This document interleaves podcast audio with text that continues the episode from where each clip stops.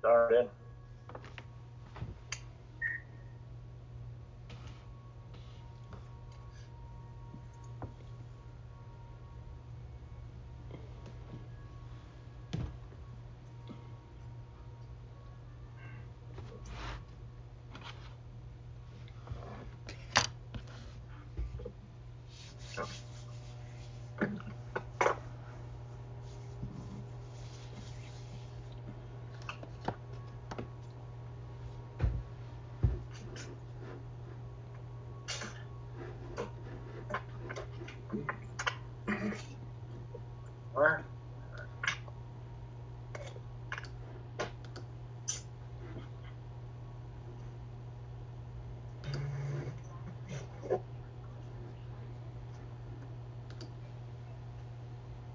Excellent. Good evening, everybody, and it's uh,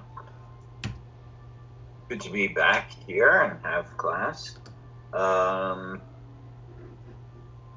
uh, just to sort of launch right in, I can't think of any housekeeping items, so if you have any um, questions about the the uh, book review assignment or whatever, or approval for a, a book that you have in mind, um, you know, again, if it's not on the list, feel free to email me. If it is on the list, you don't need to. Um, I suspect the, the, you know, given my sense of this group so far, um, my guess is probably several of you have already read at least two or three books. Um, you know, we didn't have class last week, so what the hell were you doing? Um, so uh, yeah, no, I mean, I think I think that sounds good. Uh, is, Marcia, is that how you pronounce your name? Is that right? Yes, yes, thank you. Hi, um, I just wanted to ask you something. Do we have the date for the um, book review, the deadline? Because I don't have it here on my notes. Yeah, we did set the date, and we said it was um. One sec.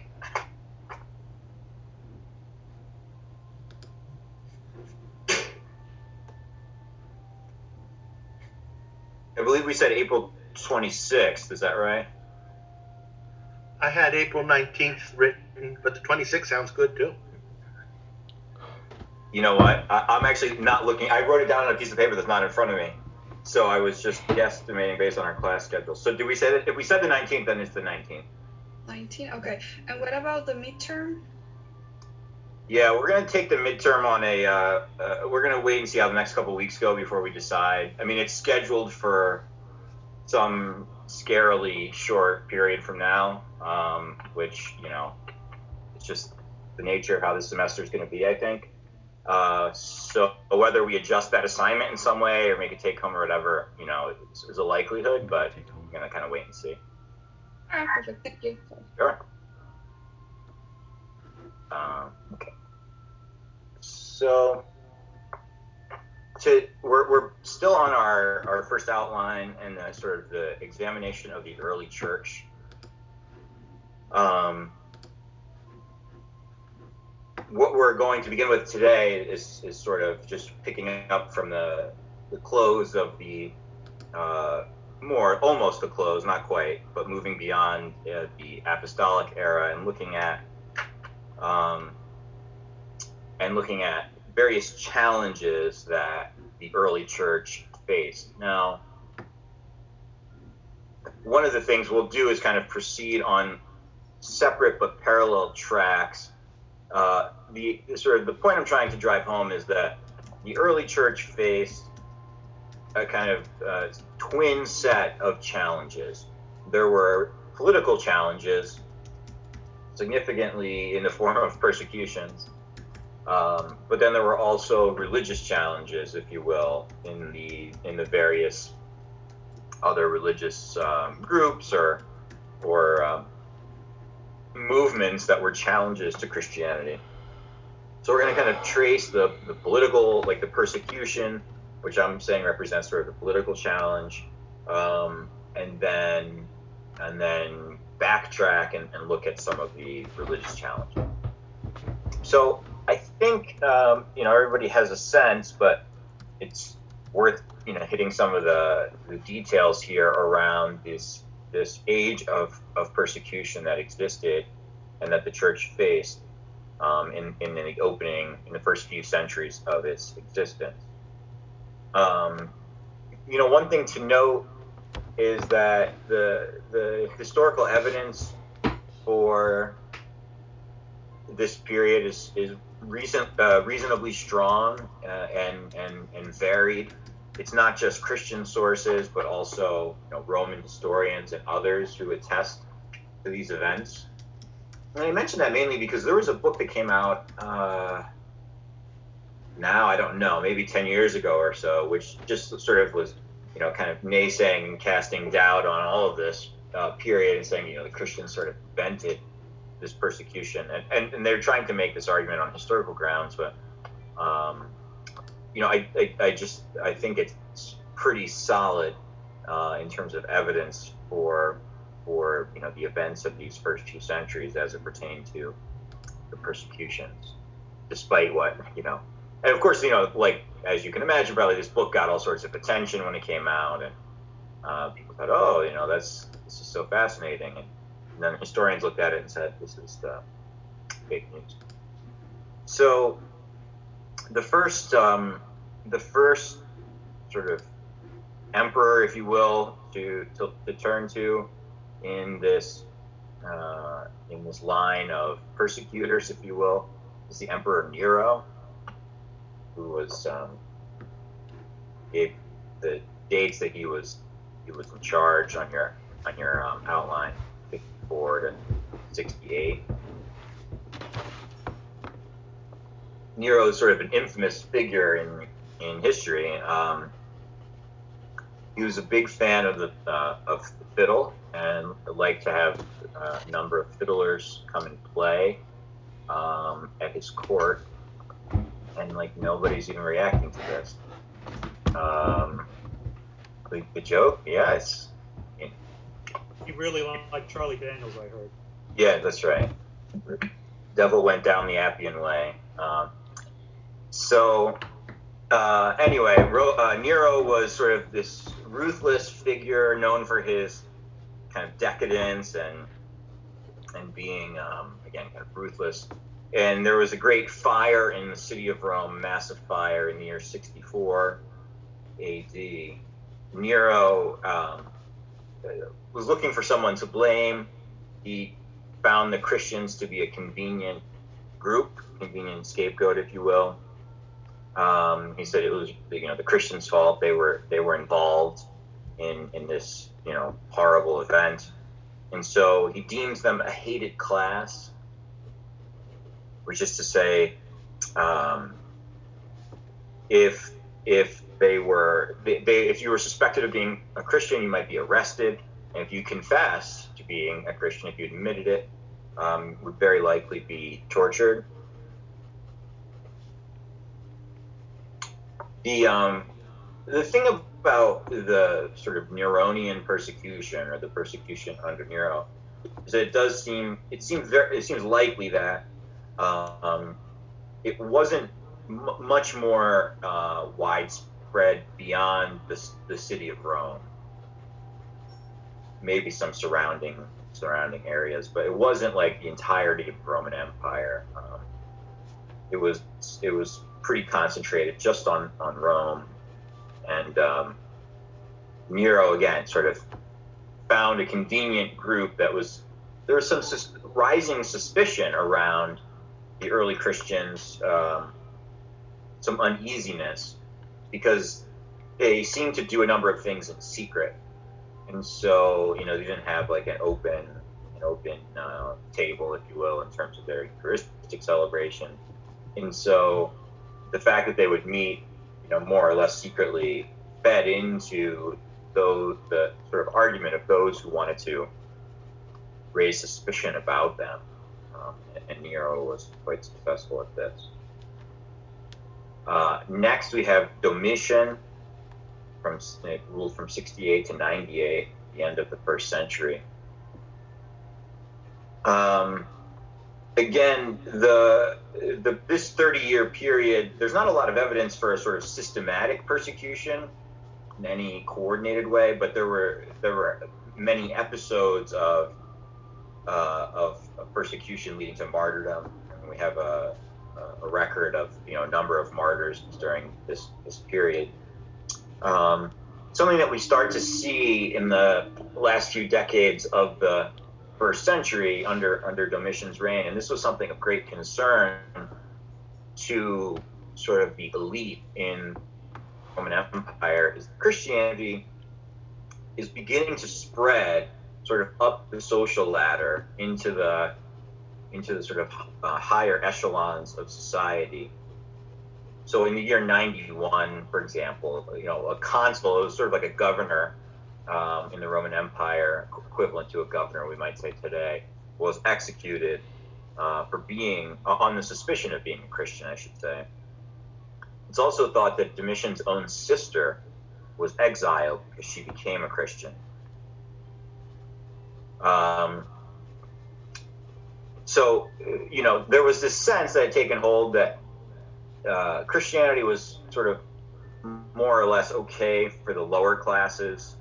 Um, at least it wasn't a concern for the government if it was if it was relegated to just like the lower classes because they didn't have any money or power or influence. And so, you know, if some of the, the sort of peasants, if you will, want to become Christian, then you know they weren't too worried. But when it when it became the sort of the aristocracy, the the elites start who started to become Christian, um, then that that became a problem.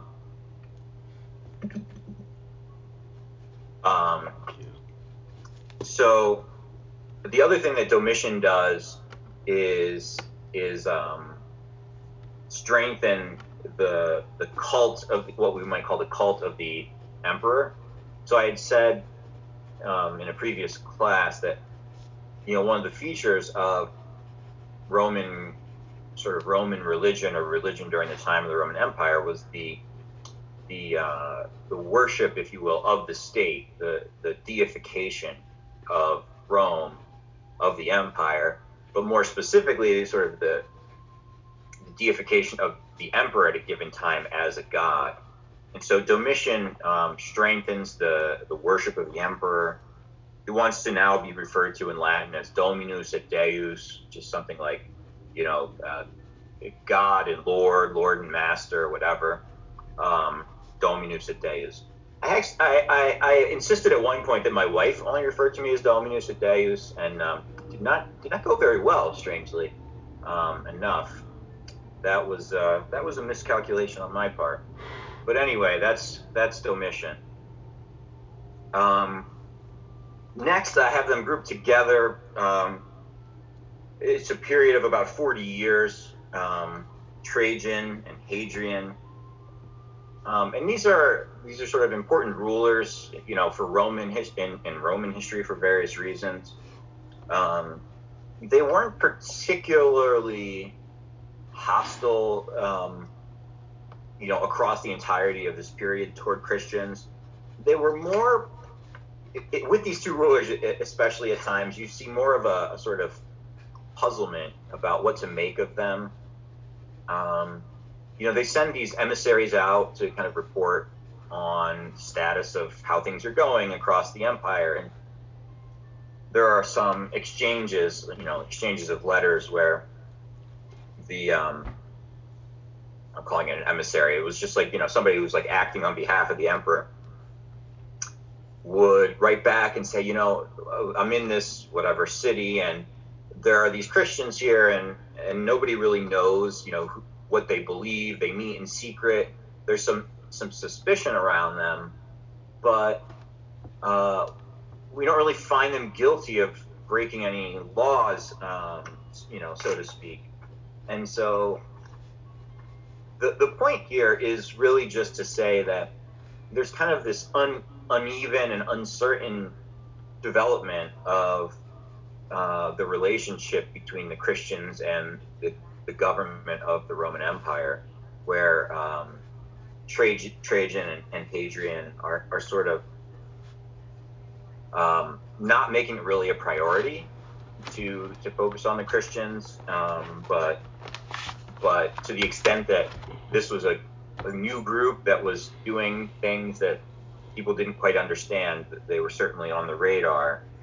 Um, one of the problems from this period that we get uh, some record of in these letters was that the people started seizing on this um, on this situation of the kind of uncertain place of Christianity to to make kind of false accusations where they would say, you know, so and so is a Christian as a way to get that person, you know, maybe uh, arrested.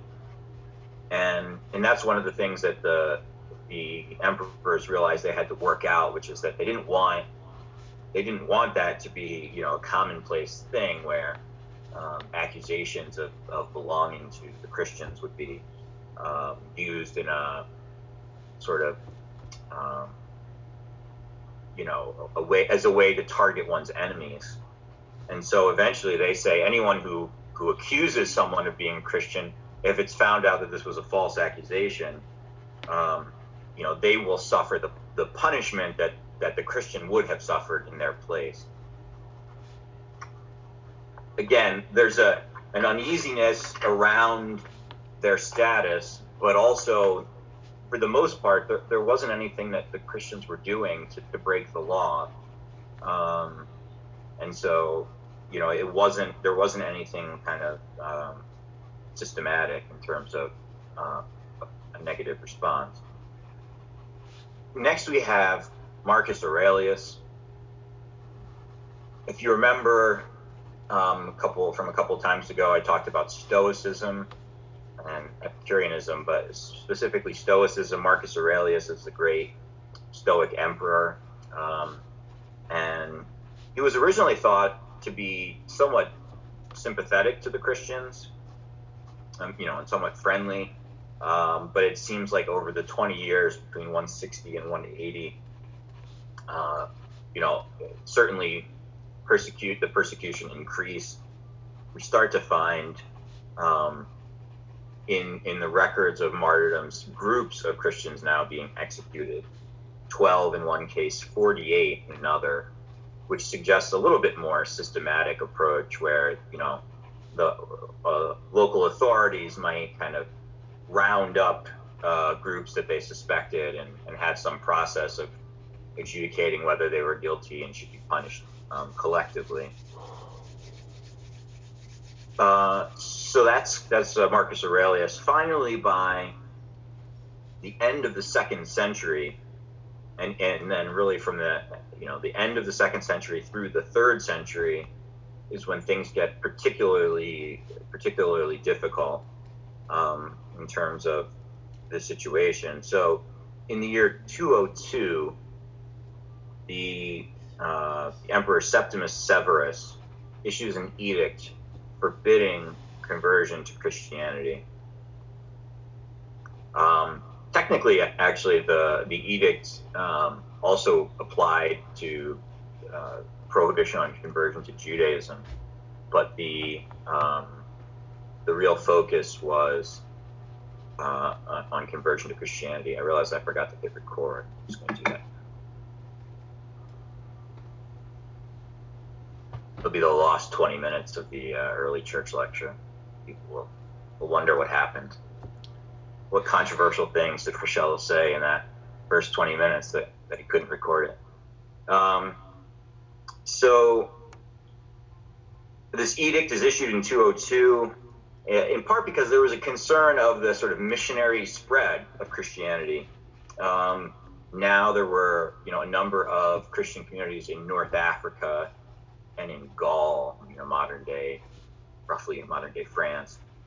And so, uh, you know, the state starts to take, the empire starts to take notice and, and says, hey, we gotta, maybe we gotta do something about this and make it illegal to, to convert.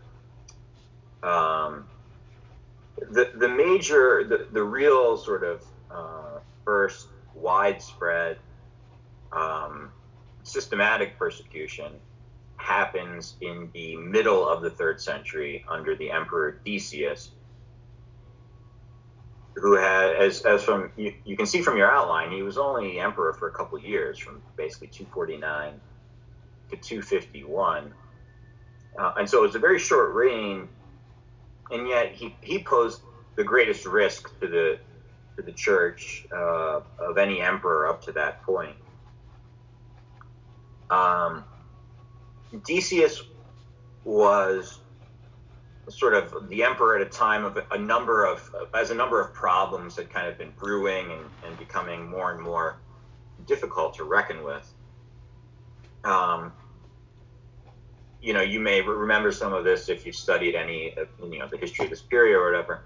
You know, one of the problems that the Roman Empire has, and frankly, it's a problem that almost every empire has eventually, is that as they become, you know, expanded and, and, and you know, dominate large um, amounts of geographical territory, the, the border becomes, you know, the border of the empire becomes too big, um, too difficult to maintain.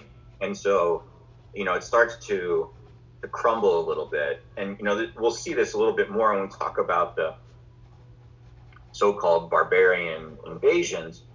And a lot of times it wasn't like it all happened at once and like everybody like, you know, got the got the text alert on their phone that it was like time to like breach the borders and you know make their way into the Roman Empire. A lot of times it was just you know incremental um, incursions across rivers that you know were theoretically Roman territory, and so. But because it was so it was such a huge empire, the the emperor wasn't most of the time wasn't in a position to send the army everywhere that they might be, you know, needed to to put back these these incursions. And so, in the light of this uh, sort of border situation, uh, there was a growing sense of unease um, in sort of the elite Roman society. Decius wanted to, um, he had the support of the military, of the army, and, and really wanted to um, strengthen his control of that and um, so he, he, utilized the army sort of in an aggressive way on behalf of his on behalf of his goals. And so one of the things that he he thought, he looked around and he said, uh, you know, a major reason that that things are kind of going south here, that there's a decline in in the empire, is that the people have sort of lost lost track of you know what they used to believe, what they used to honor and worship. There's been a sort of decline in the, in the so-called old religion. Um, and so, you know, if you're looking for, and this is Decius now, if you're looking for a reason that, that the, the old religion has sort of fallen by the wayside, it's, it's mainly because, you know, all these Christians are, are out all over the place. Um, you know, with their with their message and they're they're creating lots of converts and whatever, and people aren't paying attention to the Roman gods the way they used to, the way they're supposed to. Um, and so what's interesting about the Decian persecution, sorry, Decian is just the, uh, sometimes you'll see that in books, Decian persecution. That's just the adjectival form, right, of, of his name. But the, um, the Decian persecution really kind of takes place as, as almost like a religious revival, where he's trying to say, you know, the, the problem is, um, uh, you know, the people of the Roman Empire have, have lost their faith in effect. I mean, he doesn't say this literally, but like what he means is is that old that old devotion to the, the gods and goddesses that, that sort of got Rome to this point of world domination you know that devotion has been lost because of the Christian. And so he wants to have a, a sort of empire-wide religious revival. And the way to do this, in his view, was to implement a system of um, sacrifices to the gods that everyone would be required to, you know, participate in. And then, so this is great because now if you have everybody offering sacrifices to the gods, the, the, the emperor himself, of course, being one of them, but also other, you know, gods important to the, to the city of Rome, then, you know, maybe they would be less angry and, and fortify and strengthen the empire. And so this system is, um, is, is devised, it's kind of handled at a, you know, kind of local level um, local magistrates, essentially judges, would oversee this in the various towns and cities. Um, the idea was that, you know, on a given day, individuals are supposed to come and offer sacrifice, maybe burning some incense, let's say, in, in honor of um, in honor of the gods. And under the supervision of the local government, then, if you offered your sacrifice as appropriate, you would get a little ticket um, called a libellus,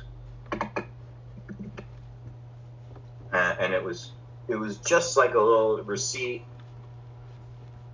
um, that said, you know, that you know, so and so on this date, you know, did a great job sacrificing. Uh, he's good, he, he or she is good. Thankfully, in in the in the third century, they didn't have CVS because if they did, the libellus would have been like you know this long. It would have just kept going and going. Have, have you ever had that experience? You're in a hurry, and then the thing, the receipt just keeps printing. Like, who needs 30 coupons at once? I don't know. Um, anyway, so you got this libellus, and you're supposed to basically hold on to it. It was like your, you know, your ticket that you were that you were okay. And so what happens is, um, if if you didn't come and didn't offer the sacrifice, or you refused to sacrifice when you were there, you didn't get this ticket and then um, you could be required to demonstrate that you had complied. And if you didn't, didn't have the ticket, um, you know, you could face essentially you could face um, you know punishment. You might be fined or um, thrown into prison, uh, or, including you know forced labor as punishment, all the way up to death. The reason was that the refusal to sacrifice, and not just like, you know, oh, I slept in the day I was supposed to, come and I missed it, you know, but like you you refused to, even if given the chance. You just said, I'm not I'm not going to do this. That was seen because the emperor was commanding it, was directing it, and because it had this sort of religious, especially because it had a religious sort of overtone, that was seen as like an act of treason, essentially. That you were not um, loyal to to the empire, but you preferred some something, some other god above it, which made you suspect and, and not not really a Roman citizen. So, um, you know, this this sense that this was this was a treasonous activity to refuse to offer the sacrifice obviously ensnares a number of Christians who, um, you know, cannot cannot offer sacrifices to other gods. Uh, and so, uh, what we have, you know, in the middle of the third century is the first widespread, kind of systematic, state-controlled persecution of the church.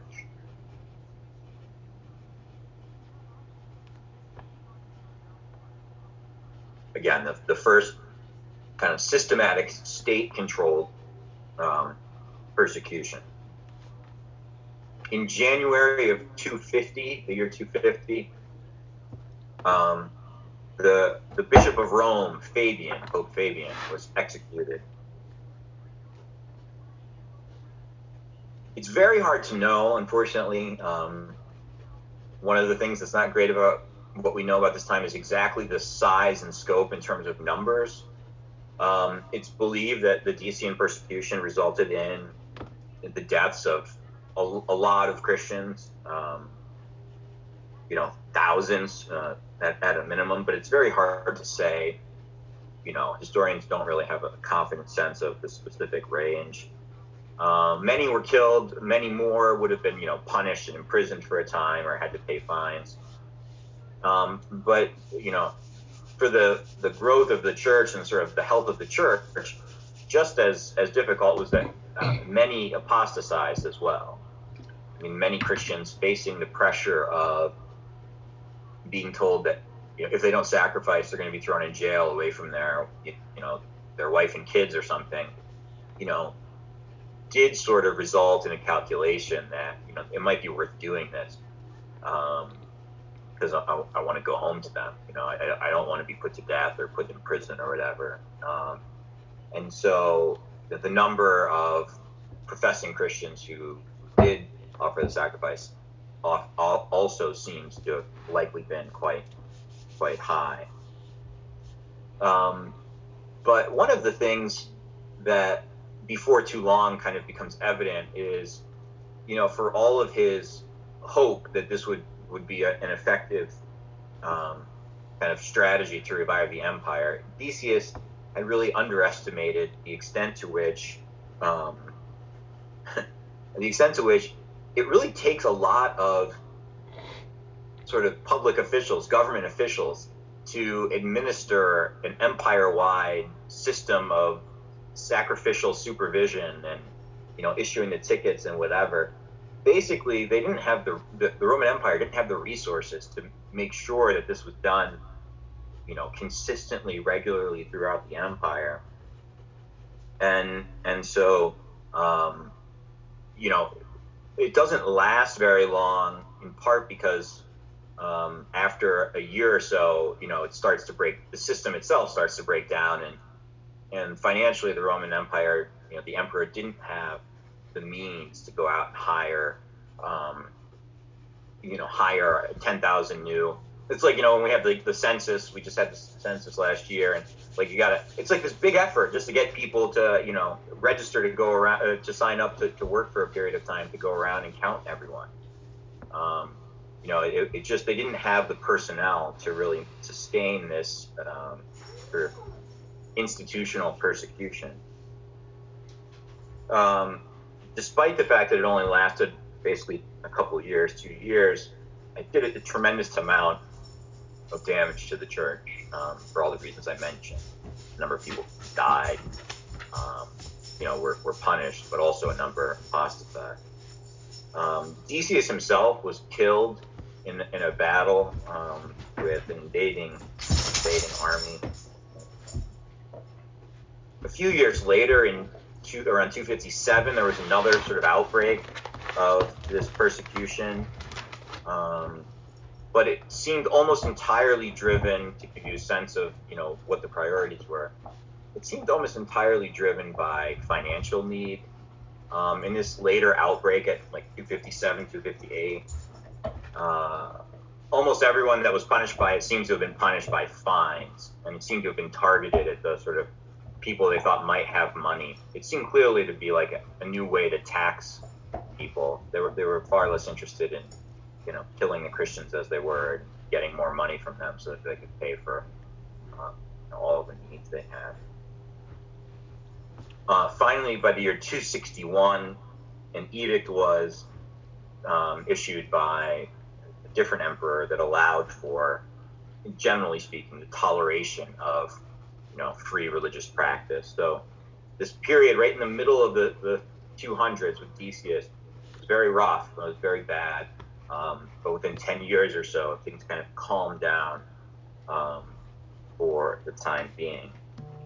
Um, I'm gonna. I've been going, and I'm gonna talk about like in the aftermath of this persecution. There's a big question about like how do you handle the the so-called lapsed, those who did offer sacrifice. Um, but before I do that, since I've been kind of going, uh, let me just pause here and kind of uh, see if does anyone have any questions, something I need to clarify, any questions or comments on, you know, Nero through um, these things.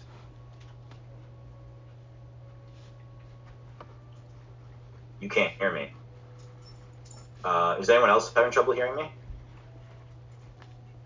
No, that's I mean that's a good sign. I'm sorry that you can't hear me. Um,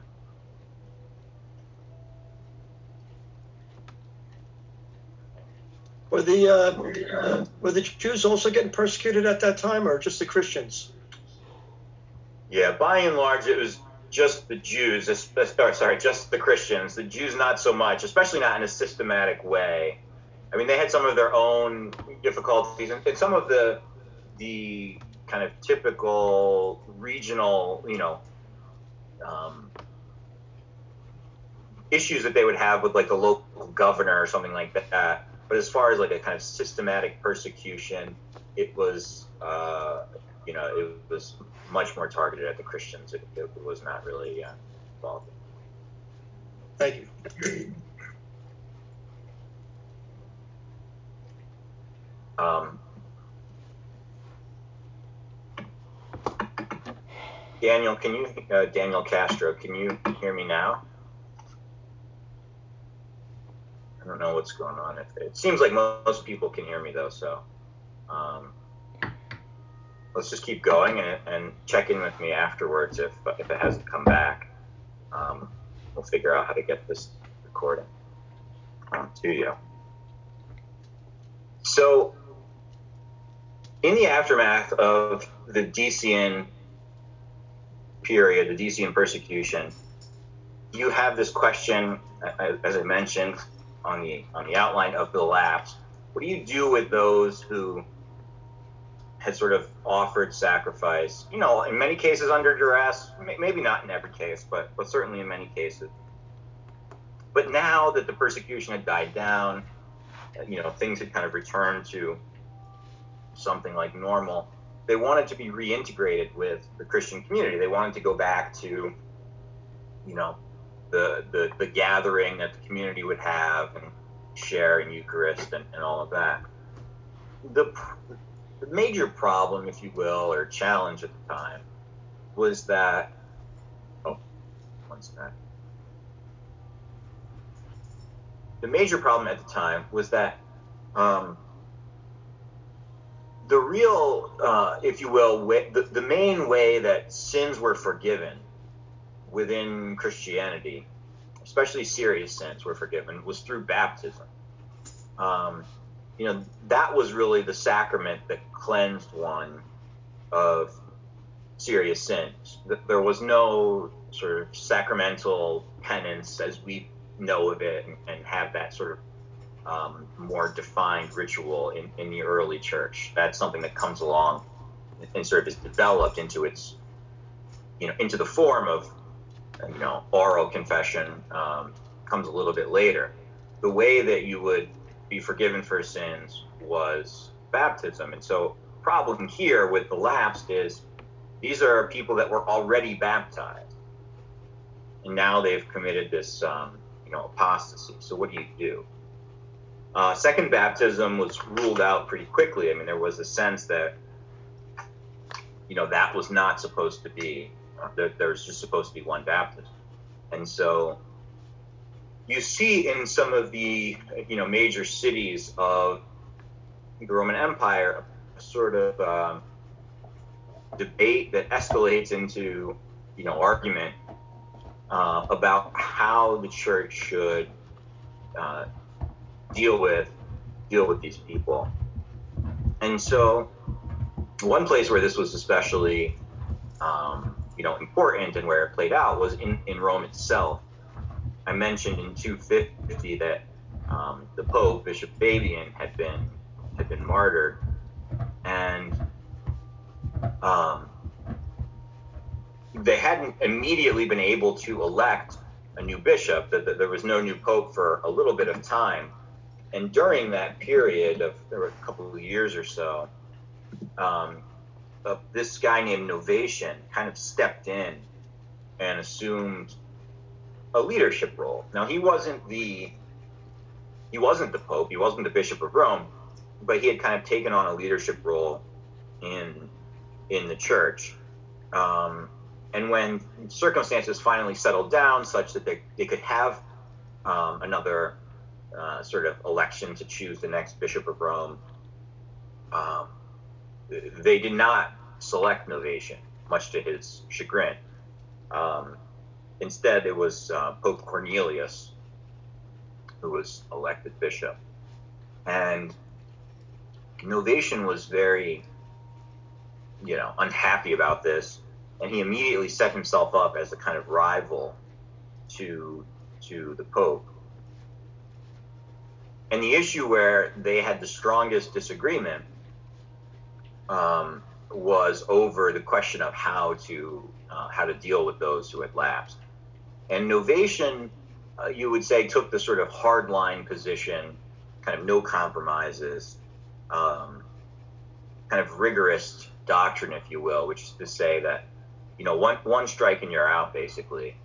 That those who had apostatized had sort of separated themselves from the community, um, and in Novatian's view, because they had done this sort of egregious thing that was, you know, really the denial of, of God and of, of you know, Jesus and his resurrection, um, that it was not possible for them to be reconciled into the community.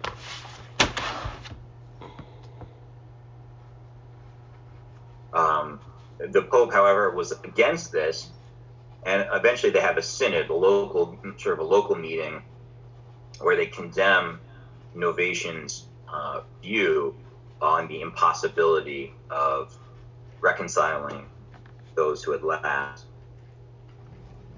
And, and the outcome was that, and, and we'll see this again after the next major persecution under Diocletian, a sort of system of, of making making amends was instituted where you know you might have to do a certain kind of penance maybe some you know certain amount of prayers over a period of time or uh, you know, engaging in you know extended fasting or, or some some form of, of penance uh, had to be performed. But the key point here is at a critical you know at a critical early moment the church you know, could have, arguably, could have um, moved in a direction that would have been more kind of exclusive and restrictive. That we're a church only for those that don't screw up, um, that don't give in during the, you know, the moment of, of persecution, that don't that don't offer the pinch of incense to the pagan gods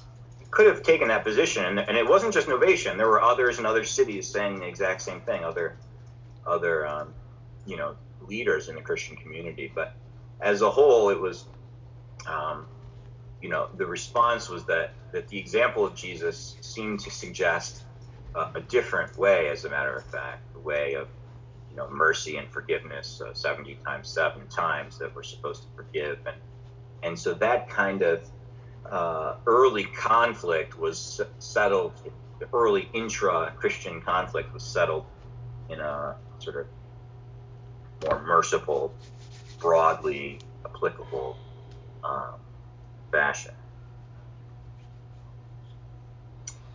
Okay, so this is um, you know an important development, but it's not too long that uh, things move forward before another, you know, fairly serious um, period of trial emerges, and it's really at the end of the third century and beginning of the fourth century under the Emperor Diocletian. You can see his dates from 284 to 305.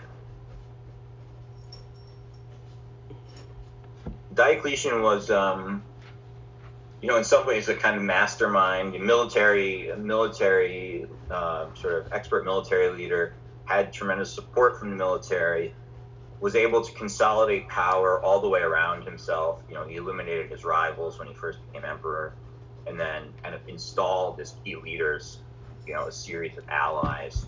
So he had a tremendous amount of, uh, of authority and control um, as as emperor.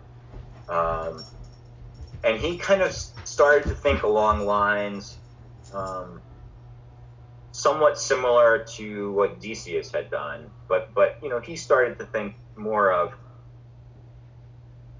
not so much as in in the language of revival, if you will, religious revival, but he just believed as the emperor it was sort of his job to monitor and influence. I don't want to say quite control because it wasn't maybe always quite that severe, but but that basically he should kind of have a say in every aspect of the lives of the citizens of the Roman Empire, and that would include religion. So it wasn't just like he wanted to be the sort of political leader; it was kind of all encompassing what his his role should be, and so. Um, he cared about sort of the religious situation, if you will, because he felt like as emperor, it was incumbent upon him to do so and to, to exert influence there. And by this time, and it's really a, a testament to the missionary efforts uh, of, of the early church, by this time, at you know roughly the end of the third century, um, we think maybe as as high as 20% of the Roman Empire, one out of five, um, had become Christian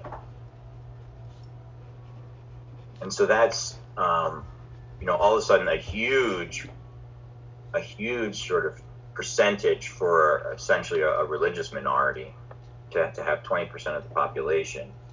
And uh, Diocletian gets increasingly uh, concerned and, and, uneasy and nervous about this, and finally, um, and finally starts to take a series of actions, really beginning in the year 300.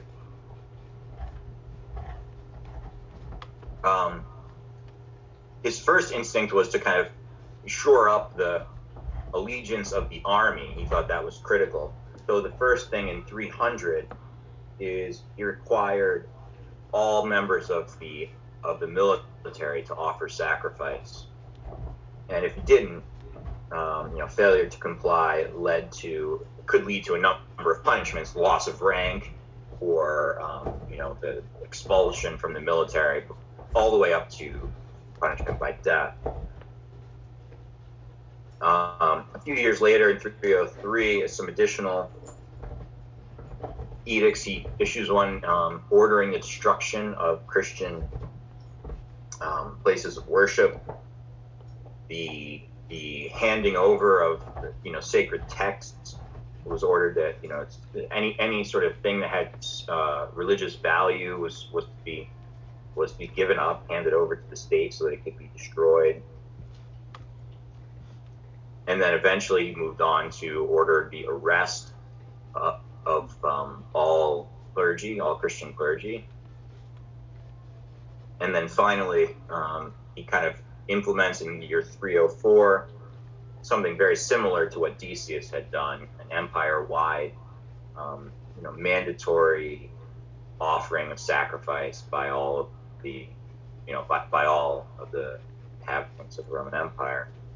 And so those who didn't, you know, would once again be liable to um, various degrees of punishment. In this in this instance, um, I think we would say it was systematic. It was you know an, another state-controlled kind of coordinated uh, persecution of the church. It does seem to have um, have been sort of worse in the sense of you know more Christians were were punished, ultimately killed, and and it was more kind of more comprehensive persecution in the eastern half of the, the Roman Empire, which was the more densely populated half and had more cities and more well-defined um, local governments than you know we think of know, today maybe, but um, it was particularly bloody in the east.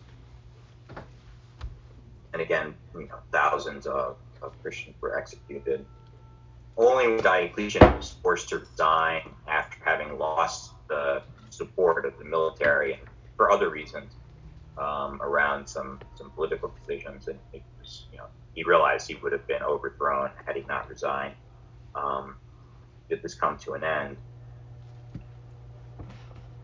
In the year 311, the you know the emperor at the time issues an edict of toleration, which said that Christians can exist again and establish their meeting houses as long as they don't do anything contrary to the public order. So again, 311.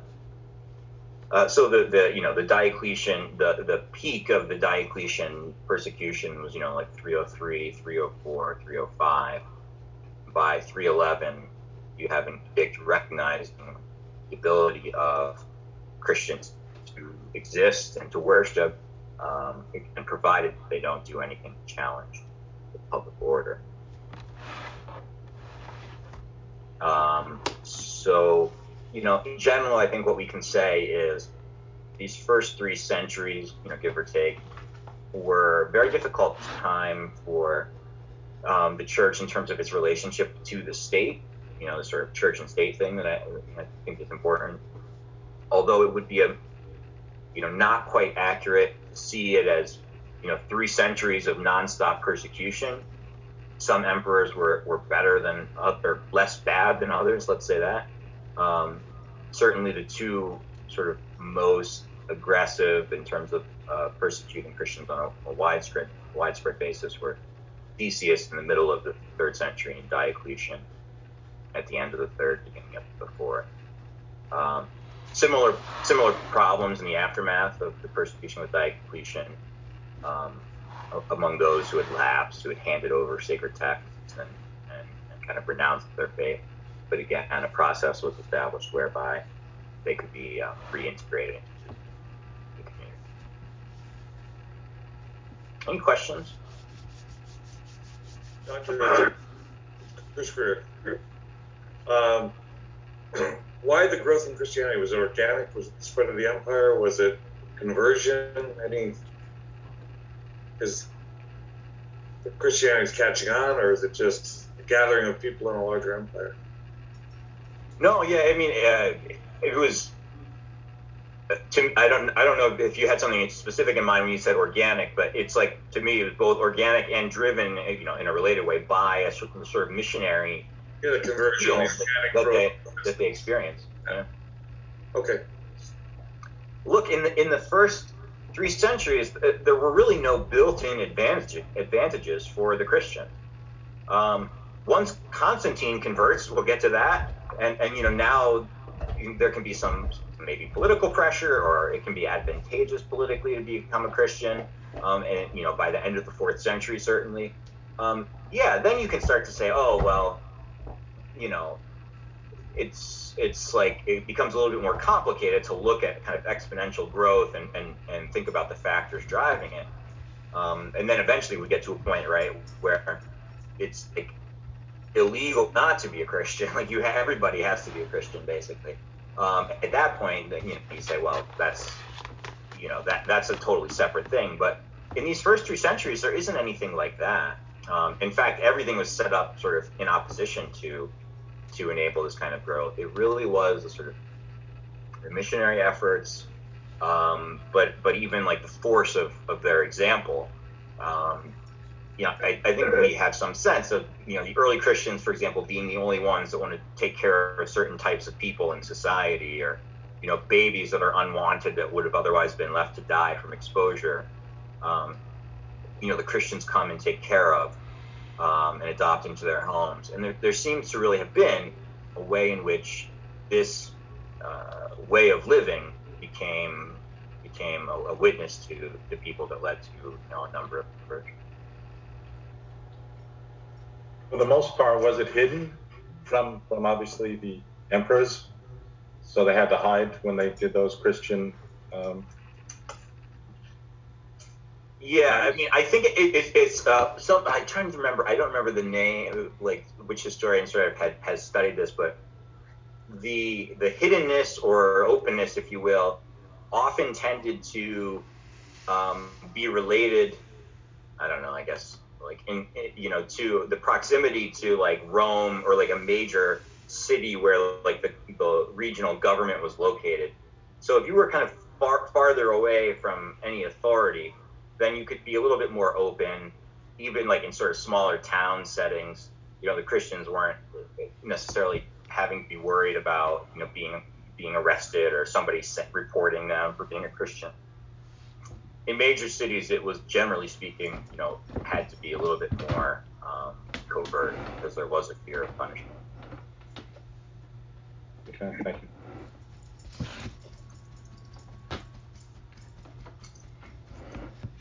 Any other questions before we move on?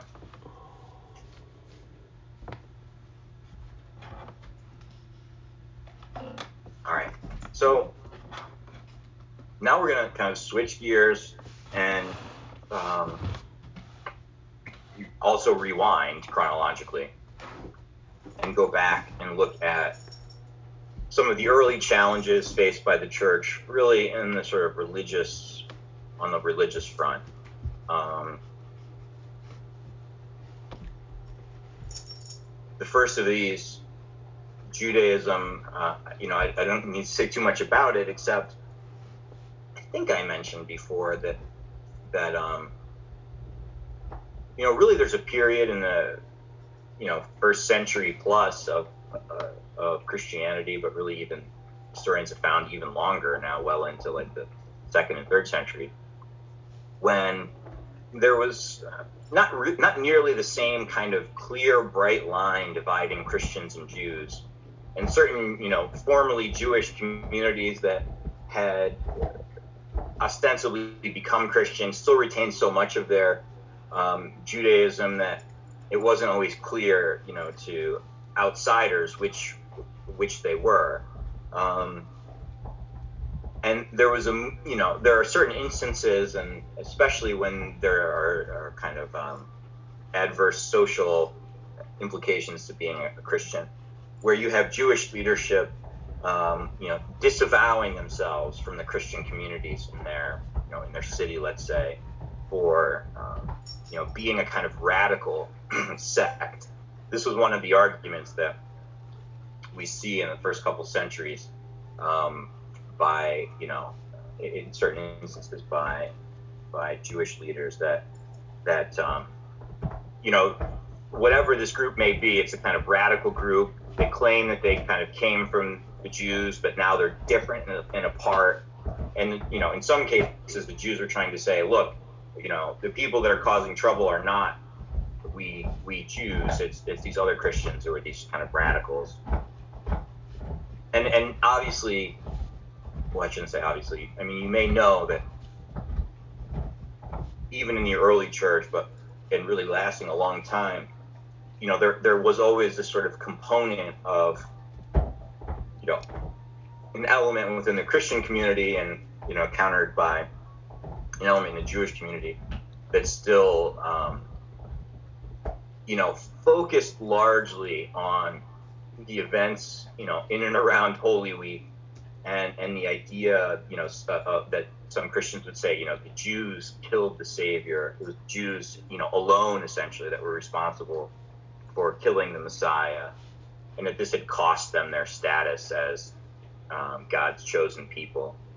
Um, that was certainly a big part of the Jewish Christian dialogue, if you will, um, in the in the early church was was um, you know a number of prominent Christian writers who maintain this uh, position, sort of being all of the responsibility uh, on on the Jews. And as it turned out, the Jews didn't really like, they didn't love that accusation so much. Hey, you guys killed the Messiah, you know, wasn't exactly a, a, a warm conversation starter. Um, and so, uh, again, it, it's not like they were necessarily competing uh, for, you know, followers or something because the, as we said before, Judaism wasn't an inherently sort of evangelistic or evangelical, I should say, evangelical faith. Um, it's just that in certain instances, the Jews could be kind of a, a problem, if you will, or, or pose challenges for the growth of Christianity by, by undermining it. Uh, next, we have the, the so-called mystery religion. And this is a broad term that really refers to any number of kind of religious currents that were largely, let's say, imported from mostly from the East. You know, both the Middle East and in some cases, you know, it was thought to be traced to the, the Far East, to Asia. Um, the, you know, they had they often had a number of things in common, including kind of secretive rituals, um, a body of beliefs that were not necessarily sort of openly shared. So it wasn't they they weren't um, you know out in the open with their beliefs. You know, you have like the the um, one of them was called Magna Mater, great the Great Mother from Syria. Um, this was a cult that you know had kind of secret religion and, and uh, secret religious rituals and, and, a number of, of other things was one of the more prom- prominent ones. Um, you, you may remember from from Egypt uh, I, don't, I don't know if you have any reason to remember Isis and Osiris the sort of Egyptian deities. You know cults around these Egyptian gods and goddesses made their way in. Um, the cult of Mithra from Persia. I don't I don't want you to worry too much about uh, about these specific names, but the point is just that there were these other uh, you know, not well known, not well understood religions that that kind of were swirling around. Um, and in many cases, you know, were presented as kind of, especially to the elites, as a kind of alternative to Christianity. So instead of, you know, you could still keep the like secret rituals and you know having a body of beliefs that was known only to you, the way the Christians kind of seem to do.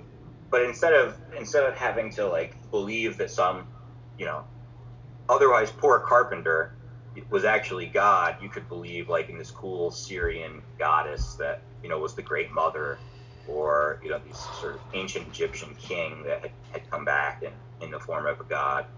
And so these mystery religions often appealed to the kind of elites in, in the Roman Empire.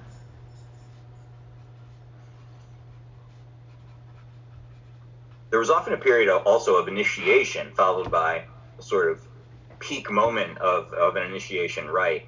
So there are ways in which, um, you know, we must say, there are ways in which you know there are there are characteristics that are common across all of these um, religions, including Christianity, and so um, you know, in, in many ways that that made made things somewhat complicated for the Christians. Also, want to mention last thing I think we'll talk about before we take a, a, break here. Um, a particularly compelling um, uh, opponent of Christianity in the second century was a guy called Celsus. Sometimes it's pronounced Celsus. Celsus, I think, is more common. C E L S U S. Um, Celsus's sort of primary work was called True Discourse, and it was, you know, I, I think it's widely agreed, it was sort of one of the most effective critiques of Christianity by a by a sort of opponent of Christianity in this early period.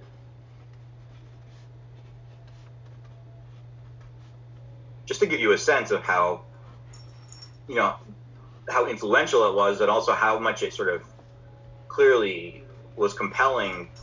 You know, if somebody writes a book criticizing, you know, you or your beliefs or whatever that that you don't that that doesn't persuade anyone then there is there isn't really a reason to respond to it, right? It's like if it's if it's not persuading anybody, then who cares? You know, you let it just sort of go. Um, but the in the decades after Celsus's work, a, number, countless Christian, you know, theologians, authors, priests, whatever, wrote, you know, works intended to refute Celsus's work. You know, you've heard of the, you know, the, the um, about their Origen. Um, and we'll, we'll talk about him at some point here. Uh, you know, was one of the great sort of early church um, thinkers. Just to give you a sense of of the longevity with which this work criticizing Christianity sort of uh, you know persisted. 70 years later, 70 years in the middle of the 200s, 70 years after Celsus's book was sort of uh, published or released, if you will, Origen is is writing an eight volume response to the book. Um, 70 years later, again, it's still consuming sort of the intellectual energy of the the, the, the finest minds in the Christian world to kind of refute what he was doing because it, it, it was persuasive to a number of people in its um, critique of Christianity. So, and, and Celsus does something that it always strikes me as kind of reminds reminds me in some ways of, of a certain kind of more modern critique where in, in his book um, true discourse celsus tries to set himself up as a kind of detached um, you know objective observer who's just like evaluating these claims. He didn't say he wouldn't say scientific. Like today we would say you know, oh, just a science and just sort of scientific look at the, just the facts and you know come to these conclusions or whatever. But you know, it wasn't if he said that. That language, you know, w- wouldn't have been um, you know something that existed. But he did try to portray himself as kind of this uh, distant observer who was just fairly examining the claims of Christianity.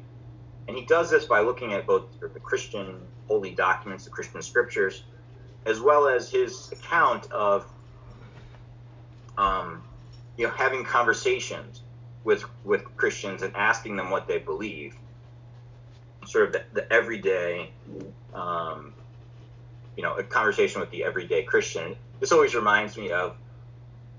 I, I'm I, I have to admit I don't watch um, like any of the late night shows anymore, and I think somebody is basically doing this bit. Maybe it's Jimmy Kimmel, but if you remember, Jay, uh, Jay Leno used to do the jaywalking thing, where you'd go and say, you know, who's the vice president, and you know, like one out of ten people would know the answer, and and it was like, you know, kind of embarrassing and, and funny and sad all at the same time.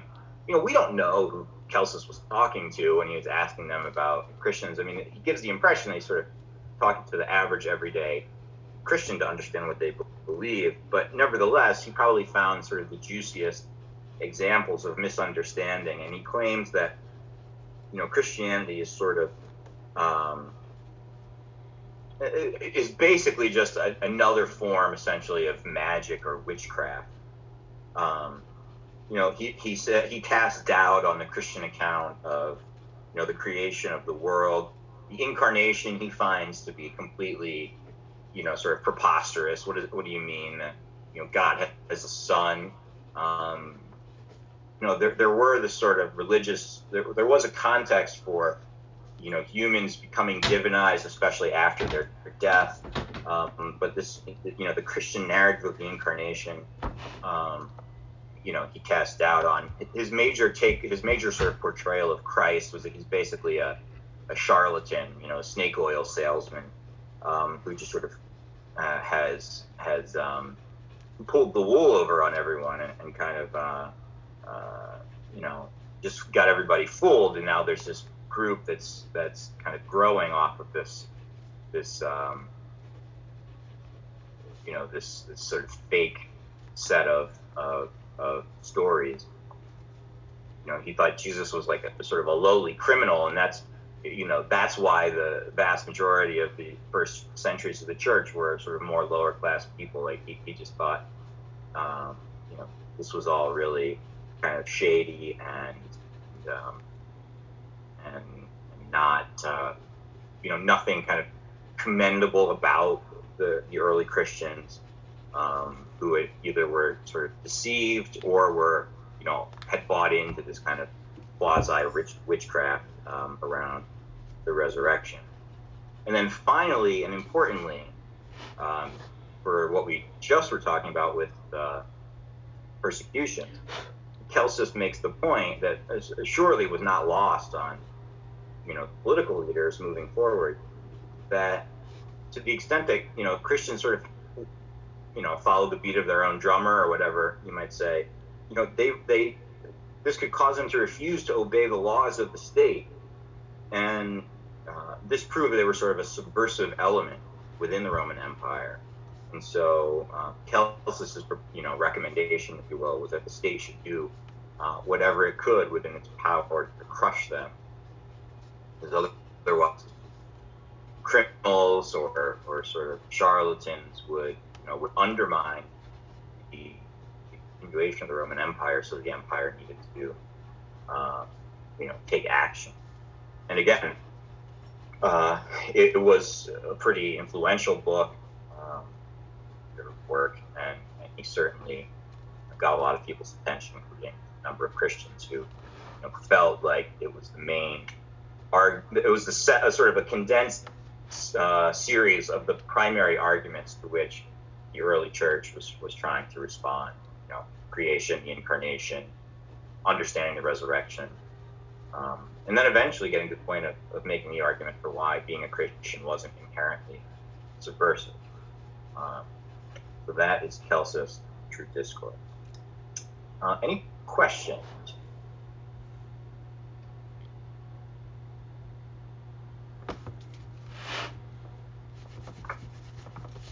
Okay, so it's eight ten.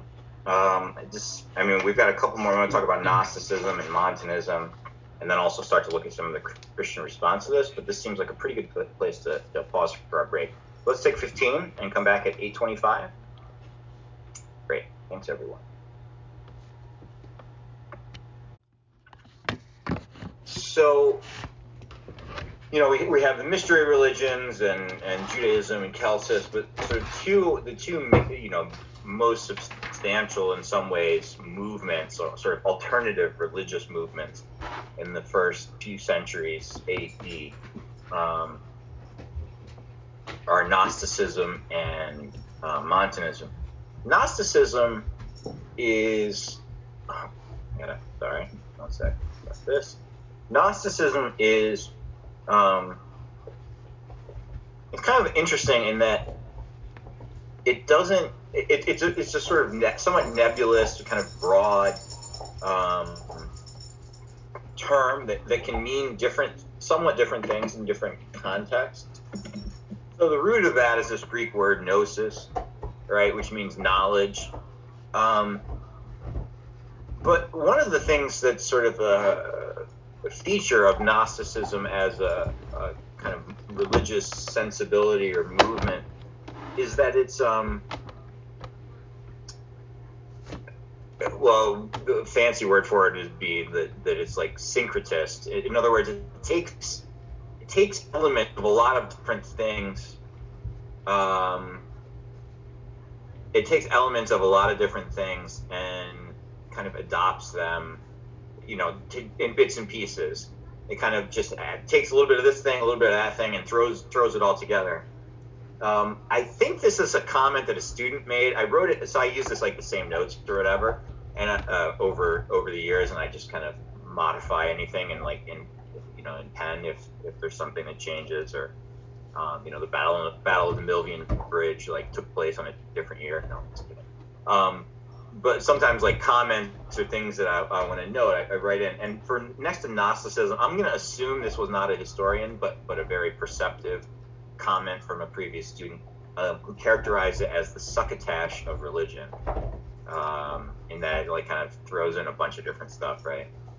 I always appreciate a good food metaphor. Um, so keep that in mind for your uh, exams. Um, you know, Constantine is like the fudge brownie of uh, I don't know. This is not gonna go good. So my point is simply um, Gnosticism, it, we're going to look at it sort of specifically as a challenge to Christianity, but it really is broader than that. There are like, it's there are identifiable kind of like Jewish Gnostic movements. Um, also in, in different pagan uh, sort of pagan religions, there are kind of Gnostic um, challenges, almost, if you will, including in, in parts of like North Africa, there are a Gnostic movements. So we tend to talk about Gnosticism as if it's like one thing, Gnosticism, and it's that's a little bit misleading. Um, it's it's really kind of adaptable to the place and time where where you mean it. Now here we are going to mean like sort of the the version that was a kind of challenge to Christianity in the first few centuries. Um, but I do want to make make that point about it being kind of a broader term.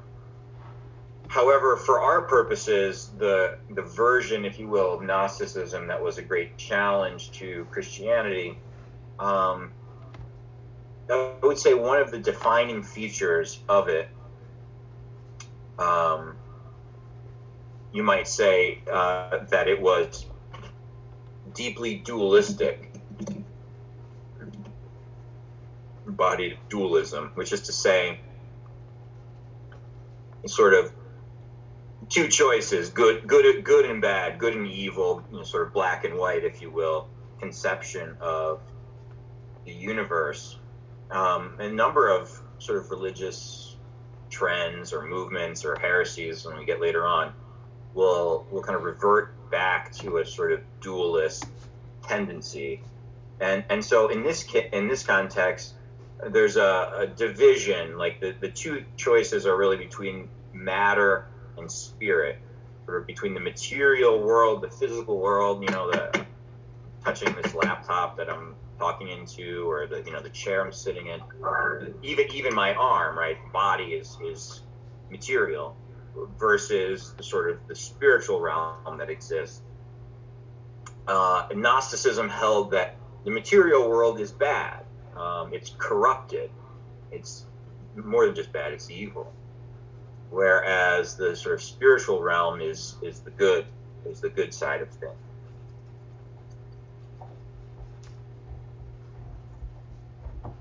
And so it's sort of anthropology was uh, was something that reflected that. Its understanding of you know men, men women was was reflective of that. And so you know the body is sort of like the physical body is sort of like this prison that that we're all stuck in and, and waiting to be kind of uh, released or escaped to sort of this spiritual um, sort of spiritual fulfillment, you know, which is really only attained by our souls, according to the Gnostics. I mean, that's that's the the part of us that's the, the good part, if you will, is the part that exists um, immaterially. Um, so what this meant for its challenge to Christianity was was that it's going to have a pretty hard time accepting, and, and so therefore it, it, it, moves to kind of criticize and undermine the the incarnational aspect of Christianity. You know, if and even I'd take a step back, even the the creation account is kind of a problem. To have a good God that would create, you know, this entire world of matter, of material things, of you know, uh, you know, oceans and and and mountains and trees and, and rocks.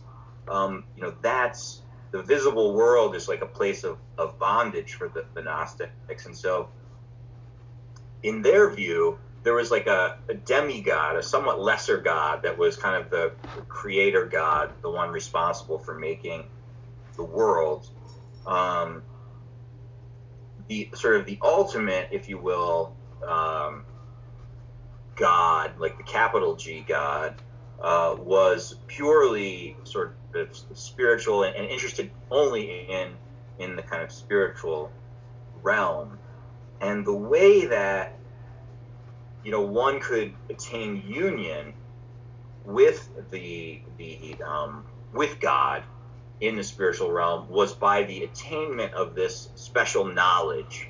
You know, like sometimes you know you talk about putting the the K in knowledge in, in like a capital in, in, as a capital letter. Like there was this kind of special knowledge that's gnosis, um, and hence Gnosticism that one could possibly have revealed to to him or her that would then enable them to understand, um, you know, understand some something about reality and sort of the spiritual essence of it.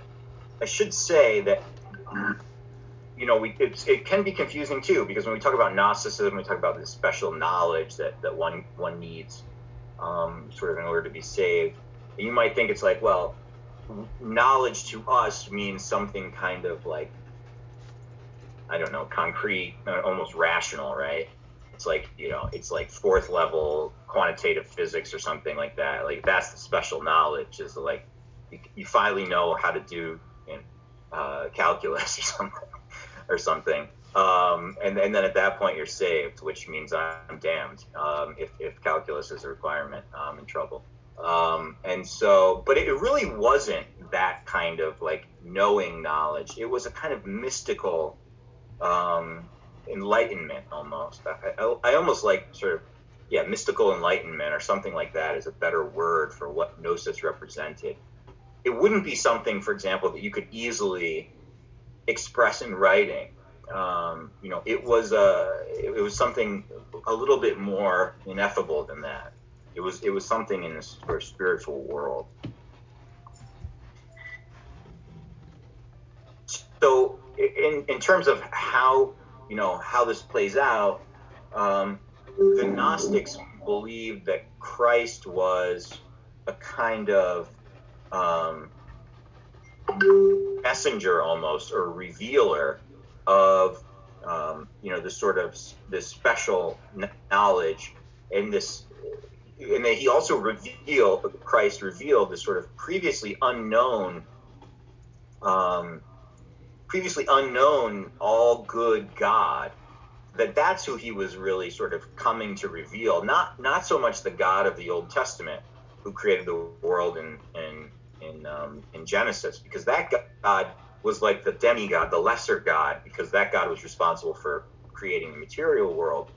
Instead, Jesus was here to, um, you know, reveal the, the ultimate God. Um, and he was this sort of messenger of the spiritual reality. Now, you know, if I'm saying our bodies, you know, are being material, are, are sort of evil, because all matter is evil, then you can imagine for the Gnostics, like the incarnation couldn't have been a sort of actual reality. Like Jesus couldn't have had a real physical existence. Otherwise, that would have made him, you know, just as um, kind of imperfect as the Old Testament creator God who was responsible for creating the material world. So instead, the Gnostics, you know, it kind of varied depending on you know who you who you look at, um, but they certainly they certainly um, you know had an account of Jesus that that would be very similar to the, the Docetists or um, Docetism, which you may have encountered like in your Christology study or something, which, you know, doceo is just a verb that means to seem with an M, seem or appear. And so the idea was that, you know, Jesus sort of looked like a guy, but it was just like an, an appearance. It wasn't an, he wasn't a, an actual like flesh and blood man. Um, you know, other Gnostic writers portray him as more like a sort of almost like a a ghost ghost like presence, like not with any like sort of spooky undertones, but just like that he was more like this presence that manifested than an actual uh, human being. Um, because the whole again the whole incarnation account was would have been sort of unappealing for Gnosticism. You know, uh, having Jesus born into a, a woman um, and taking on, you know, the fullness of humanity just was not. That was not what they believed. They they wouldn't believe that a messenger of God would sort of do that. But what he could do, or what he came to do, was sort of reveal this um, this all good God that was hitherto unknown, and and um, when you know the, the effect of his revealing this was that now people you know moving forward through history could also attain this this special kind of mystical knowledge, if you will. Um, concretely, what did this mean in terms of how the Gnostics fit into the kind of religious culture of the first couple centuries? Well, you can imagine, you know, based on all we've said so far, they um, you know, weren't very interested in in the Old Testament. Um, you know, they rejected that as being sort of a compelling um, account of the, the ultimate God. Um, they thought again, it, it, was there was something to the God of the Old Testament, but that he was like a lesser a lesser God, a demi a demigod. Um, and and so you know they, they don't have a lot of uh, interest, if you will, in in the Old Testament what they do in, in terms of the, the sacred texts, they do tend to focus on um, the writings of Paul, which emphasized to a good amount sort of the spiritual realm, the importance of the, the life of the spirit. Um, and, and, so they they liked a lot of what you know what he talks about. Um, and then as as far as um, you know, as far as the Gospels, the Gospel of John is sort of the most spiritual, if you will, of them, and so you know that was the one that they turned to the most um, to, to sort of um, explain explain Jesus. Um, you know, in Paul's writings, we we get a lot of um, just to go back for a second. You know, he, he talks a lot about like the battle between the the flesh and the spirit and you know the the principalities and powers uh, and you know this sort of this struggle that Christ is the victor over uh, the, the powers and principalities of the world, which is related to sort of the ruler of the ruler of darkness, um, and so they see all of this kind of uh, language in Paul as as um, promoting their view how exactly one attained this um, special knowledge was kind of not easily explained, and even even today, like I mean, there's there's not a you know a particular uh, way in which one you know could cert- be certain to um, receive it. It was just sort of like by you know by chance the certain individuals, certain men and women received this sort of mystical enlightenment that enabled them to kind of see things that see the real meaning of what Jesus was coming to um, to reveal, and that was to you know put them in contact with this true knowledge, which was then salvific. It, it, it was it, you know it saved them, um, and so this didn't apply to most people. I mean, it was kind of an, an exclusive. Those who possessed the fullness of this knowledge was a somewhat exclusive group. Um, they didn't think it was widespread, um, but also there were there were sort of different um, different levels almost that you could attain. So like the highest fulfillment of the knowledge was like the goal, but you could be like a, a kind of contributor to the movement without having received full enlightenment. The person that uh, you know, the figure that sort of um, most readily associated with Gnosticism in this era is the second second century figure called Marcion. Marcion.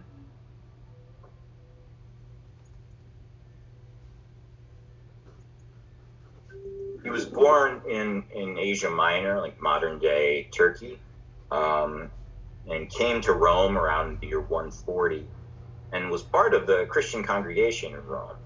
And so, in that sense, he was kind of a convert you know, away from Christianity and towards um, and towards Gnosticism.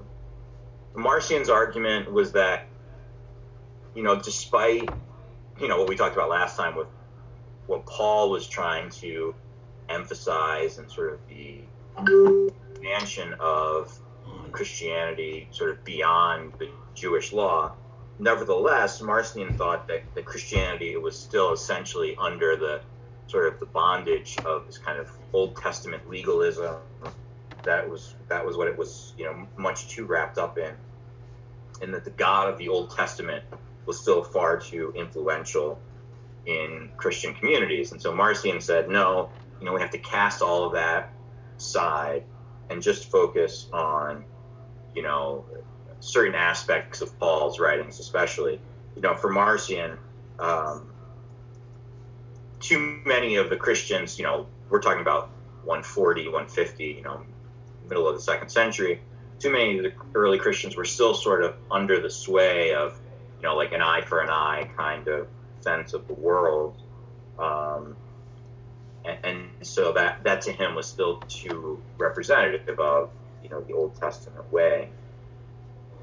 Um, so he kind of calls for like a, like I mean, I'm using this word in in a similar way to like how we'll come to know it, but I'm not suggesting it's really like this. But it's calling for like a reformation almost of the the early Christian community to sort of turn away from certain excesses or misunderstandings of, of like what the apostles had taught and, and instead to kind of cast aside certain errors that were again tied up in in Marcion's view in uh, sort of over reliance on the God of the Old Testament. Um, so he, he leads a number of followers, um, you know, not a huge number, it's hard to say exactly, but enough to be kind of substantial into kind of a separate church almost, if you will. Um, um, he creates a, a breakaway group. Um, he compiles, and this is going to be, we'll, we'll come back to this, you know, if not, if not today, soon, you know, next time, but he compiles a canon, you know, a, a, a like a, a grouping of sacred, of sacred texts.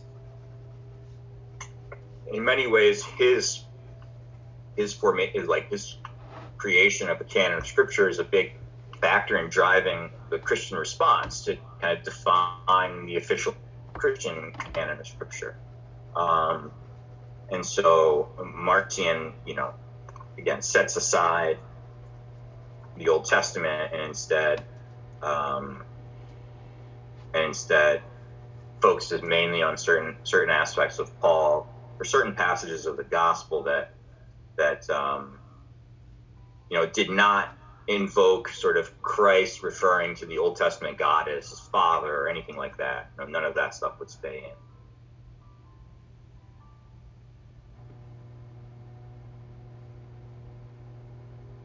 It's thought, it's again, uh, you know, I'm, I'm sort of saying this with not total certainty around exactly the trajectory of sort of uh, Marcion's movement.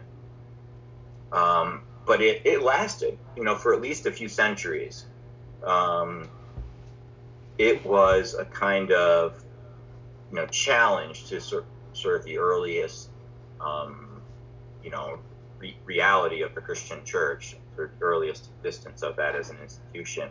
This was, you know, one of the first major challenges on, on religious grounds, and and it's and in some ways it's ironic, right, that that he he challenges it for being too legalistic, whereas in many ways Christ himself was challenging religious leaders of his day um, for, for being kind of too, too legalistic. And so, um, as late as the fifth century, in sort of far flung parts of the Roman Empire, we see remnants of, of sort of followers of Marcion. But certainly it didn't last um, with any real substantial following beyond probably a generation or two past Marcion's death in the middle of the second century. Uh, nevertheless, Gnosticism itself was, um, you know, was quite was quite important. Rob. The where did the Gnostics uh, fall within persecution? Were they considered Christians as far as being persecuted? Um, that's a it's, a it's a really good question. That I mean, in, in some ways, by the time we get to the middle of this uh, the third century, you know, it's not as quite as strong a movement as it had been, you know, hundred years before. Let's say in, in Marcion's time. Um, but as best as we can tell, it, it is very likely that the Gnostics were, you know, to to some degree, it's hard to say how how widespread, but were in, in some ways caught up that while they were, um, you know, I, I, mean, we're talking about how they were different, um, you know, from the perspective of the Roman Empire, they were followers of Jesus Christ, which made them Christians. I mean, that's how they presented themselves as well. And they would not have, um, and they rejected the pagan, you know, gods as real. You know, they, they said, no, we're not going to do that. And so you know, while they saw themselves as separate from the early Christian communities, they also didn't go along with this sort of god of the state, pagan gods. So, um, to the extent that they existed in the middle of the third and end of the third century, yeah, it seems seems very likely that they were caught up in. Yeah. Doctor, I'm wondering if there's any correlation uh, historically between the concept of grace and this elite knowledge, this special knowledge. You mean what, were they sort of anticipating grace, or? You know how we look at grace almost as a gift, right? So it is a gift. So I'm wondering whether the Gnostics, since they were very, it sounds from what you said is it was very difficult for them to put into words this experience. sounds like an encounter or grace, right, from our perspective. I'm just wondering if anybody's ever really, you know, made a parallel, or am I out of my mind there? Well, I uh, I wouldn't say no. It's it's not an unreasonable sort of connection to make. I, I'm I don't. I mean, I can't think of anyone who's really sort of taken this this line. What I would say, uh, one difference, if you will, between the Gnostics and I mean, if we're talking about grace in the early church, we're you know we're talking about Augustine, and you know the difference was that this special knowledge was selective, was like hard to come by um, whereas you know the Augustine's notion of grace is is is quite the opposite. You know, it's gratuitous. It's it's to even to you know wretched sinners like like me, it's available. Um, and so, I, I, mean, I follow the the you know what you're thinking, if you will, that that something about the um, unearned aspect of it, that it was just this knowledge that somehow was communicated in a special way to people. Um, I, I, could see some some connections there. Again, I don't think the Gnostics were, you know, like anticipating the, the doctrine on grace that would be formulated, but but you're right to identify a kind of connection there. Didn't Augustine kind of almost go through this Gnosticism before he finally reached Christianity? Well, he did, right? He went through a little bit of just about everything. um, and so he would have been exposed to this. Um, you know, I was, that's the first thing I thought of actually. And, and it, I don't know that, you know, there's not a really well defined, specifically Gnostic period. Um, you know, he was, uh, you know, this kind of dualism, though, um, it's going to also be echoed um, um, in the struggle. Just to jump ahead a little bit with with the Manichaeans, if, if that's if that rings a bell, they were also very dualist, and, and Augustine's sort of pre-conversion experience in some of these other uh, religious currents really convinced him of the need to you know argue against this conception that the world isn't evil and part of the reason that it wasn't evil is because of is, is actually precisely because of grace, which redeems creation. Um, and so, I, I, it would be interesting to see if there's more there. Yeah, a good point. Uh, professor. Yes. Um, I don't know if this makes any sense, but um, when I was doing my Christology paper, I did on the Jesus is it uh the priestly prayer um, in John's last uh, Last Supper discourse, and the last line, uh, one of the commentators said that proves kind of like Gnosticism or knowledge is not the goal of Christ's prayer to the Father, but that love is. Hmm. In other words, he through knowledge he let them know his name, Father, but that the point of it was that they may be united in love. So where Gnosticism, knowledge is the goal that gets you there. For us, it's like uh, love is a shortcut kind to that truth in the way that. Thanks. No, that's great. I mean, I think that's, yeah, I think that's that that's right, and, and that's important. I, I would say, you know, if I were a Gnostic, um, you know, looking at that, that text, I just would have been like, you know, easy solution. That that's just I'm just gonna cut that out. You know, I just like highlight that and delete it um, which is you know kind of how they treated the, the Gospels, the, the, New Testament text. It, you know, even some of Paul's stuff that they didn't they didn't think was sort of reflective of this approach. They just they just didn't accept it. They didn't take it. And so yeah, I think you're right. Looking back on it now in the in the context of the canon of scripture that's defined and, you know the early church, um, part of what you see is that you know some of these other movements, and Montanism is another one. We'll talk about it in one sec. You know where uh, you know they were they were sort of seizing on some aspect that might have you know had a, elements of truth within it, but then extending it far too far too much. I mean, this is a sort of uh, you know I wasn't quite ready to you know make this point today, but it, it's just as well because we're going to be talking about you know Arianism and all of that before too long. It's often the case that you know Christian heresies, you know, begin as as sort of ideas or movements that reflect a kind of insight or or point of emphasis that has some degree of truth to it. Um, and then it just becomes extended or extrapolated or emphasized like beyond um, beyond you know the boundary of, of sort of authenticity or, or faithfulness to you know Jesus's the, the, the entirety of Jesus's teachings, especially those that were expressed you know through the Gospels and, and the Apostle. Um, but many of these movements, you know, from the beginning of the church's life that that that kind of result in breaking away have some component of um, of truth to them. I mean, the Gnostics were right in a sense to say um, that Christianity isn't meant to be legalism. I mean, Pope Francis says that all the time. um, you know, and, and there's something to that.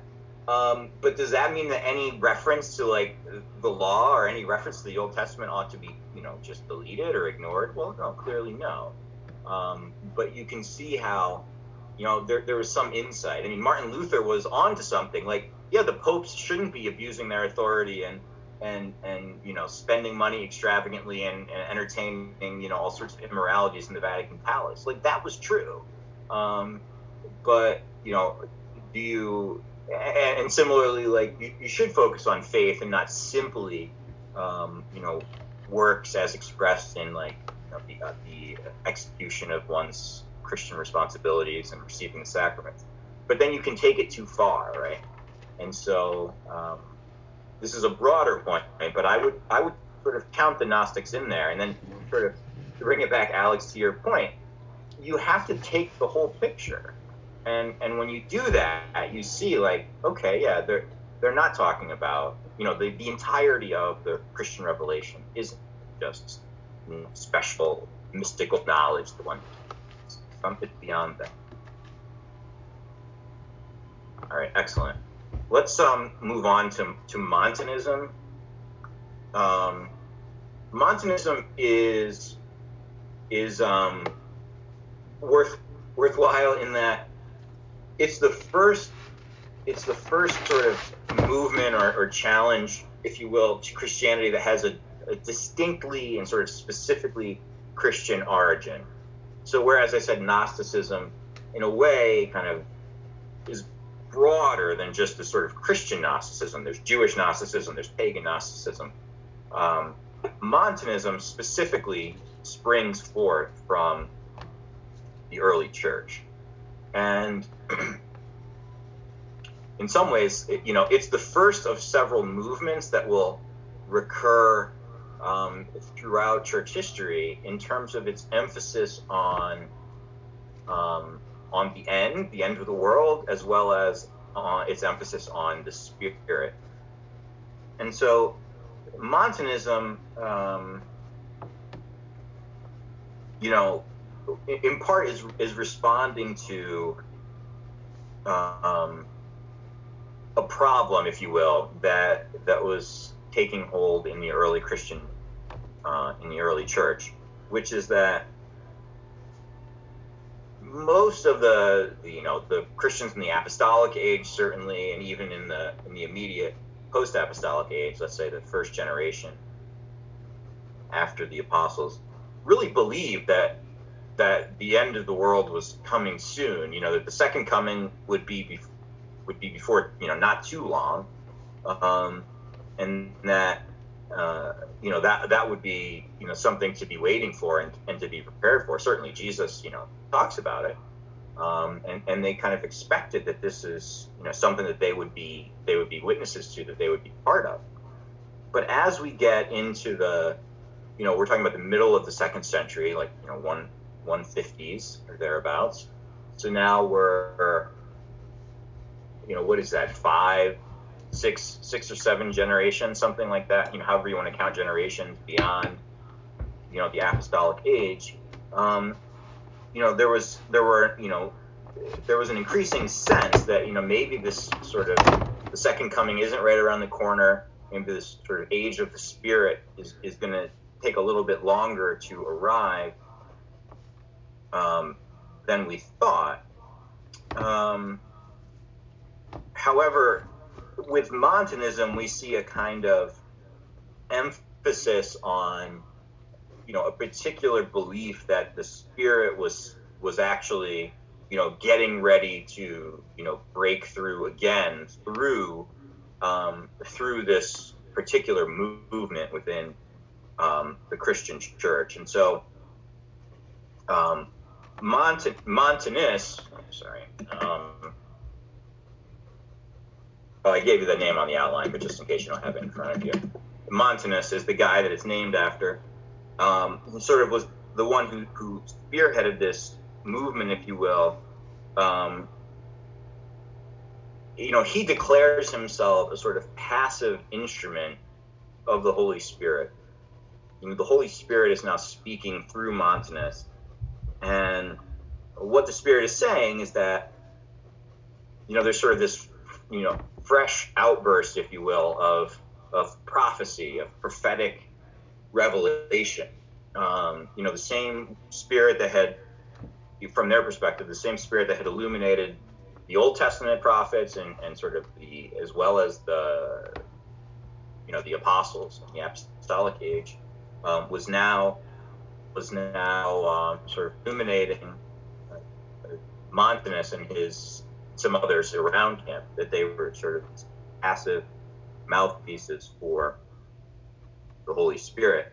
And one of the key things that, that the Holy Spirit was saying through Montanus was that get ready, um, that, that the end of the world is at hand, or close at hand.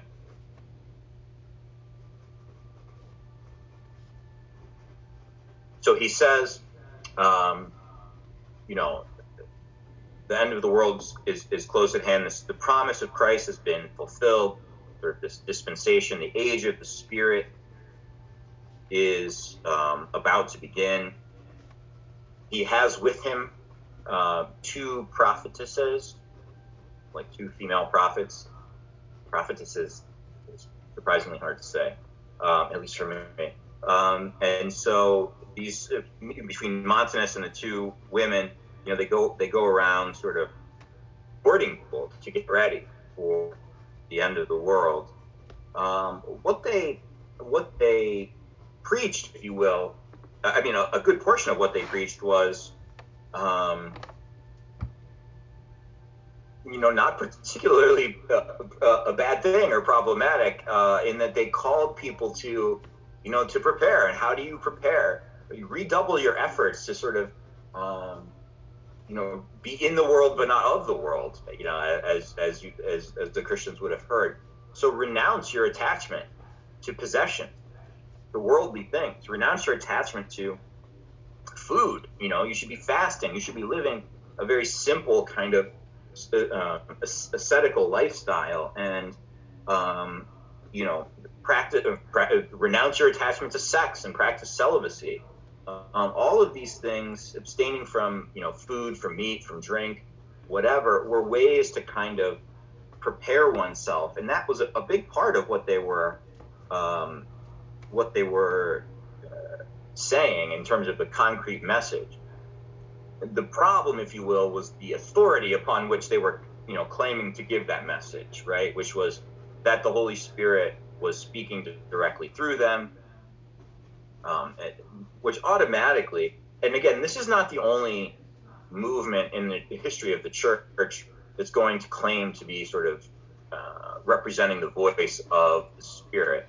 Um, there, there are going to be several others, and each time, you know, you get this obvious question, which is, like, if the Holy Spirit is speaking through Montanus or, or pick whoever you, you know you want that's claiming this, if you really believe that, like, why would you even bother listening to anyone else, like, let's say your bishop or the pope or whatever?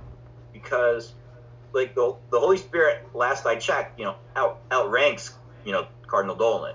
No offense your eminence. Um, you know, and, and, so this is often the the the difficulty uh, around authority that arises with these kinds of movements that are that are focused or that are proceeding in the name of the spirit, which is why, why do we why do you need the church if you've got you know if you're getting the message you know you've got a direct line from God you know why why do you need um, and so Montanus and his, his followers quickly sort of find themselves entering into conflicts with, um, you know, some local bishops and, and others who then hold synods and condemn Montanus. This is mostly in Asia Minor, again, sort of modern day Turkey.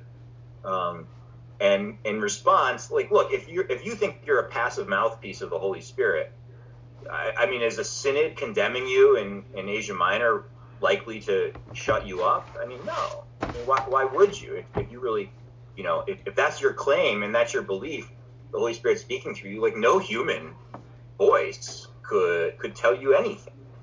And so, um, this movement obviously is not meant for um, sort of continued unity with the Christian community, and it, and it splits away. again, what's fascinating about it, well, up to this point, what's fascinating um, about sort of this first generation, if you will, of, of Montanists is that there's a, a part of their message that was that was not just compelling, but like um, was a, a, recapturing of the original message of you know sort of uh, not becoming too attached to the world. And and it's not I don't want to make it seem like you know the Christians by 150 were all living in luxury and you know had become totally worldly as we just got done saying you know they lived a very difficult existence um, vis-a-vis you know political problems and persecution. But but there was still you know the zeal tends to like go down a notch in every generation it seems. Um, you know in, in, sort of the early church you had the apostolic age and then you know as you got further and further away it seemed to be um, declining a little bit and and the montanists seem to be interested in trying to you know reignite some of that spark and what they were calling for. Now a a major reason honestly that Montanism sort of lasts for you know a decent while and also is sort of important historically is a little bit less um, related to Montanus himself and a little bit more related to um, the fact that it attracted one of the preeminent thinkers and sort of theologians in the Christian church and, and all of you know church history, which is to say, um, uh, you know, when Tertullian, when the, the, theologian Tertullian becomes a Montanist, he immediately, um, you know, lends and, and his stature in the Christian world sort of lend a certain amount of, I don't know, gravitas, if you will, to to Montanism. Um, so we should talk about Tertullian.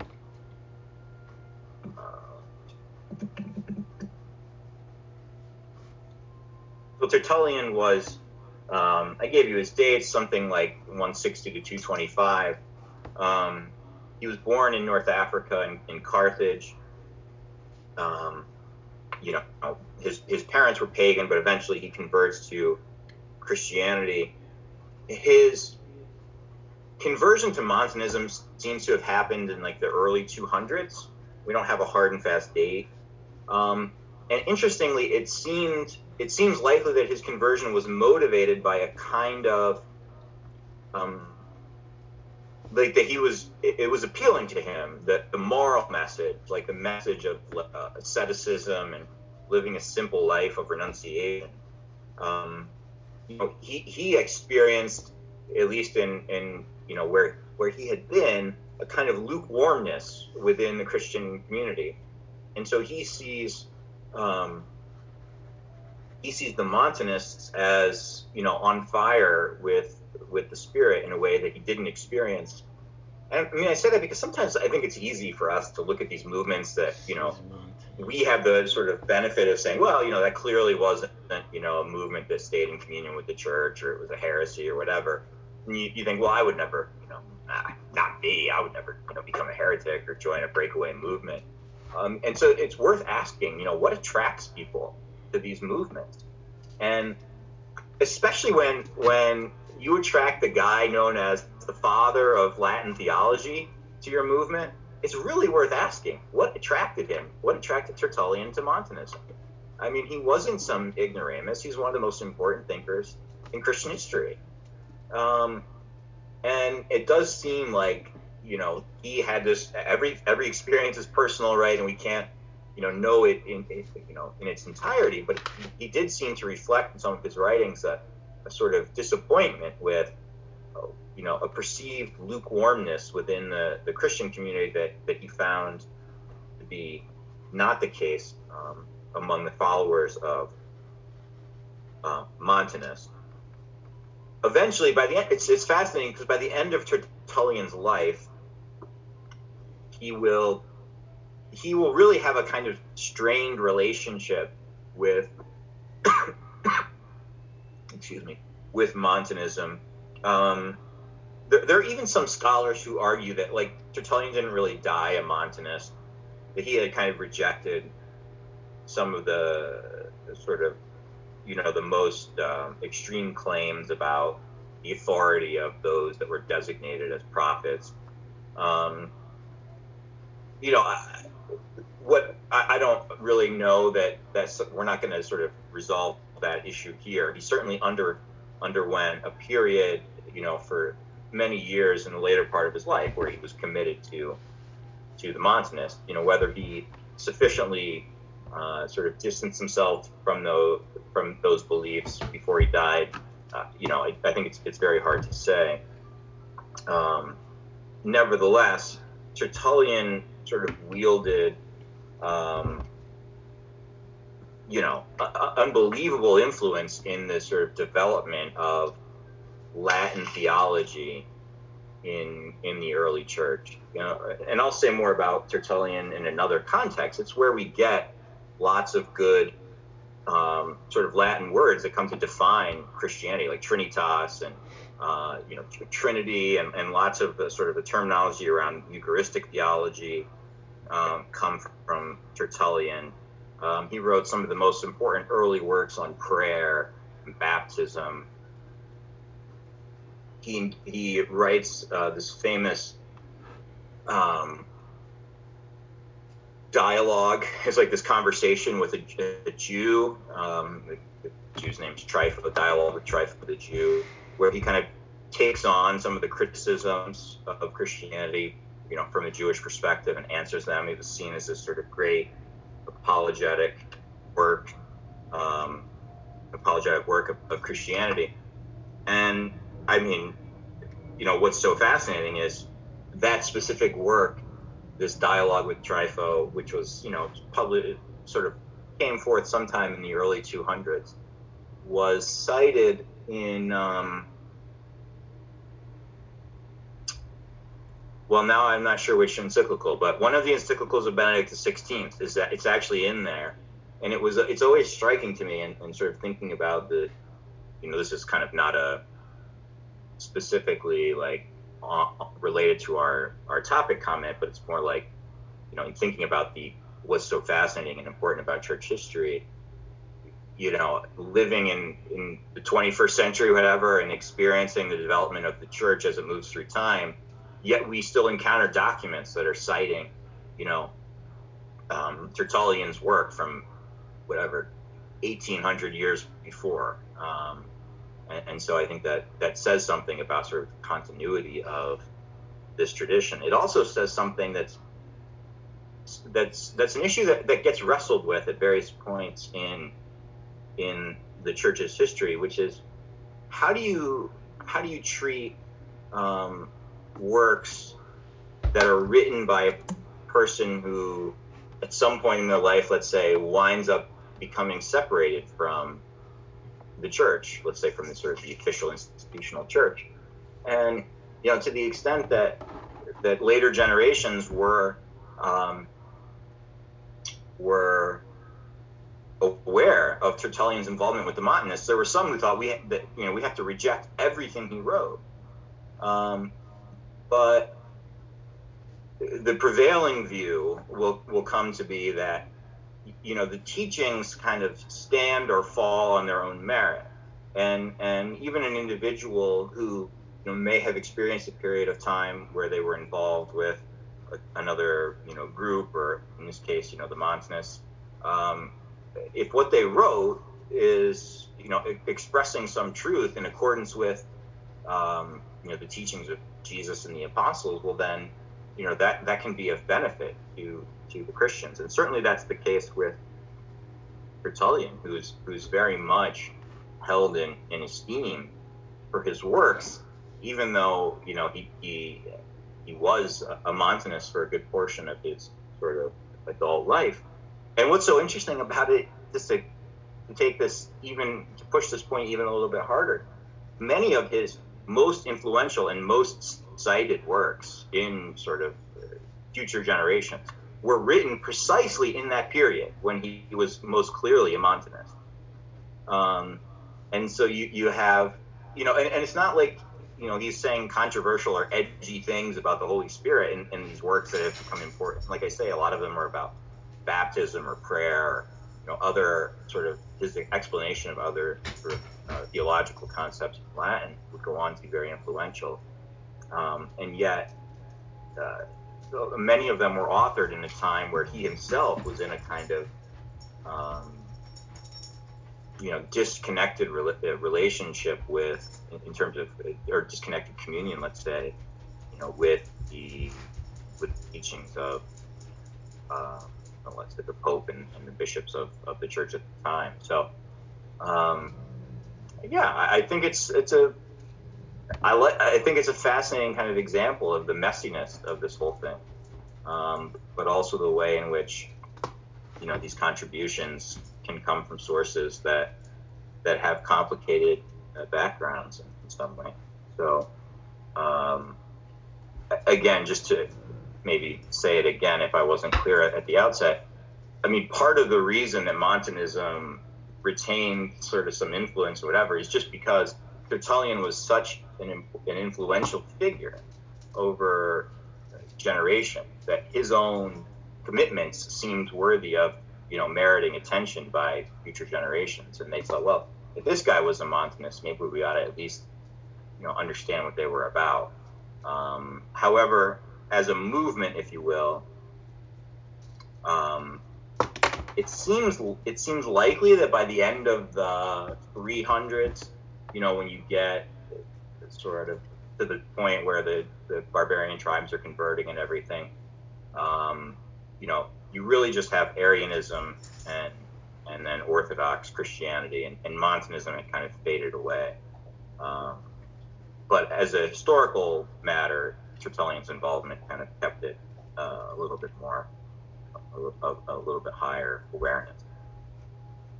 Okay, any questions about Gnosticism or Montanism or Tertullian?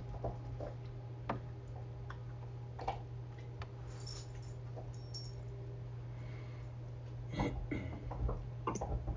guess I would ask, was he ever excommunicated? No. No, and I mean the, the thing you have to um, remember here is, you know, we're talking about a time when um, the sort of the, the mechanisms of the institutional church were like really in their kind of primitive stages, if you will. Um, and so, you know, you did have this tradition of like local synods or whatever, where you could have, um, you know, condemnations or whatever. But there wasn't so much, you know, a really thoroughly built, I don't know, infrastructure is the word that I, I keep thinking of to, to kind of deal with some of these problems. Um, and so, you know, Tertullian and, and others in the Montanist sort of movement um, were, you know, may have faced, uh, you know, synods where where there was a condemnation, but it wouldn't have been necessarily like a formal excommunication. It would have been more like, you know, this this belief is wrong. This doesn't represent the the the belief of you know the Christian church from the time of the apostles or whatever. Um, and so there there is no there is no um, you know decree or, or something like that you know excommunicating Tertullian. It just it's looking back. It's seen as you know a, a, a viewpoint or a, a, movement that was that was at odds with sort of the orthodox understanding of Christianity.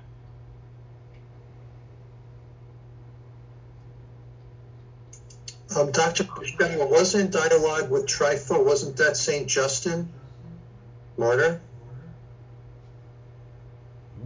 Oh, yeah, it was.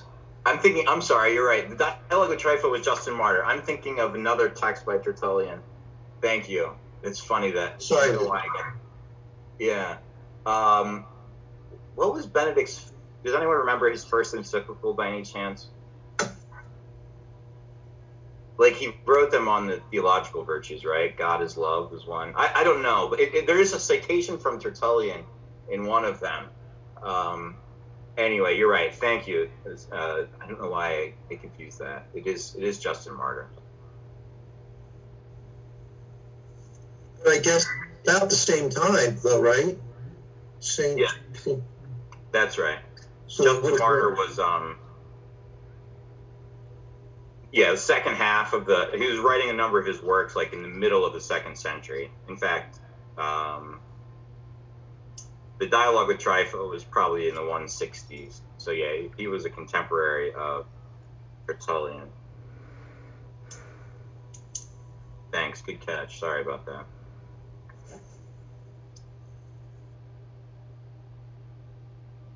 So I'm going. I'm not going to get through this, right? But just to start uh, start um, looking at the response of the Christian community to these challenges, both the political challenges, but then most especially, you know, what we're going to look at, um, because the Christians didn't really have any political power, is sort of the response to these various religious challenges. And there's this group that arises that we, we've come to refer to as the apologists.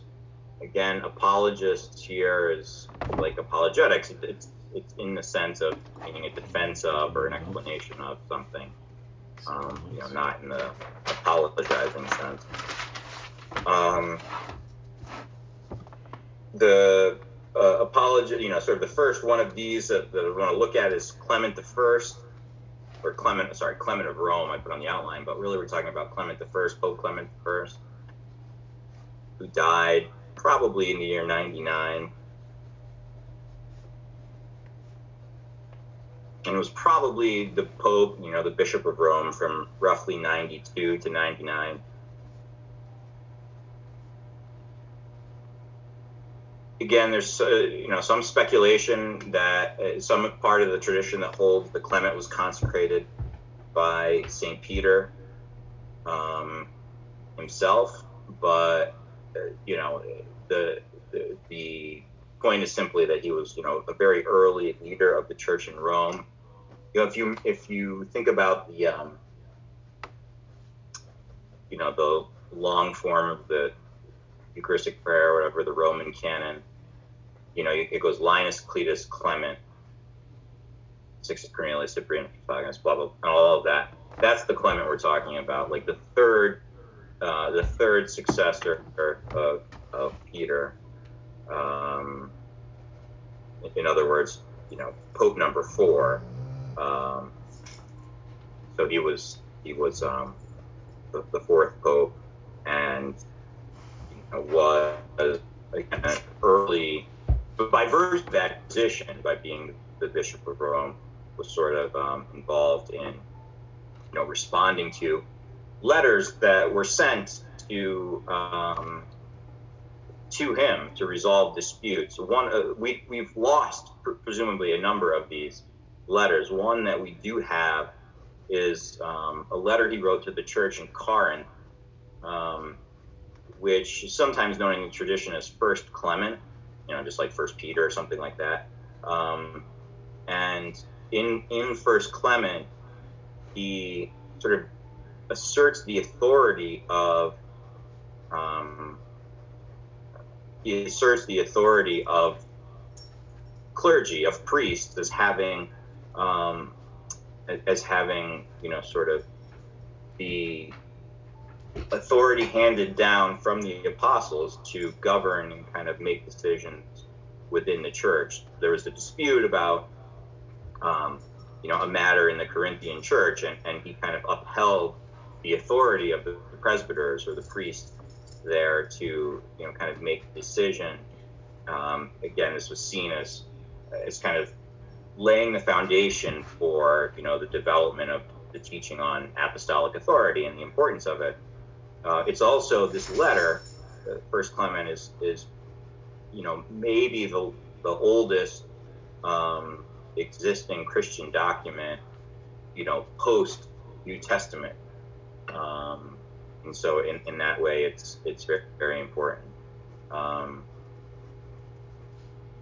finally, I mean, just to bring the circle to the, to the first part of our, our class today, um, he was, uh, according to tradition, uh, imprisoned under the Emperor Trajan.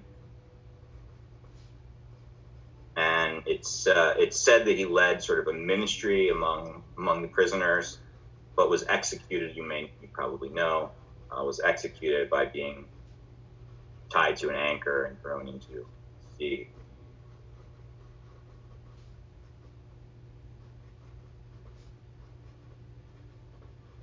The bishops of Rome, um, you know, were often early targets. I, I mentioned Fabian and in 250 in, DC, in the Decian persecution, but you know, a number of the the first popes, you know, faced um, various forms of harassment leading up to and including obviously martyrdom. You know, the Rome the Roman Empire was headquartered there, and the extent that Christianity was, you know, at times a movement seen with suspicion or in opposition, the leader of the Christians clearly was the bishop. That that meant uh, that the bishop of Rome was often targeted. Any questions about Clement? Um, I don't want to keep going because last time I went over by too long and I felt bad. So, uh, any any last questions about anything for today?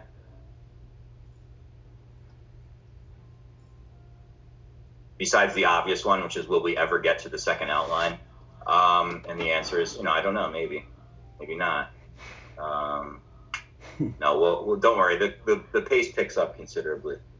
Uh, Okay. like the, the uh, well listen thanks very much everyone um, have a good week and see you next monday Thank you, Dede. Thank you. Thank you. Hi, thank you. Uh, yeah, Take care. Good night. Thank you. Have a good night. Have a good night.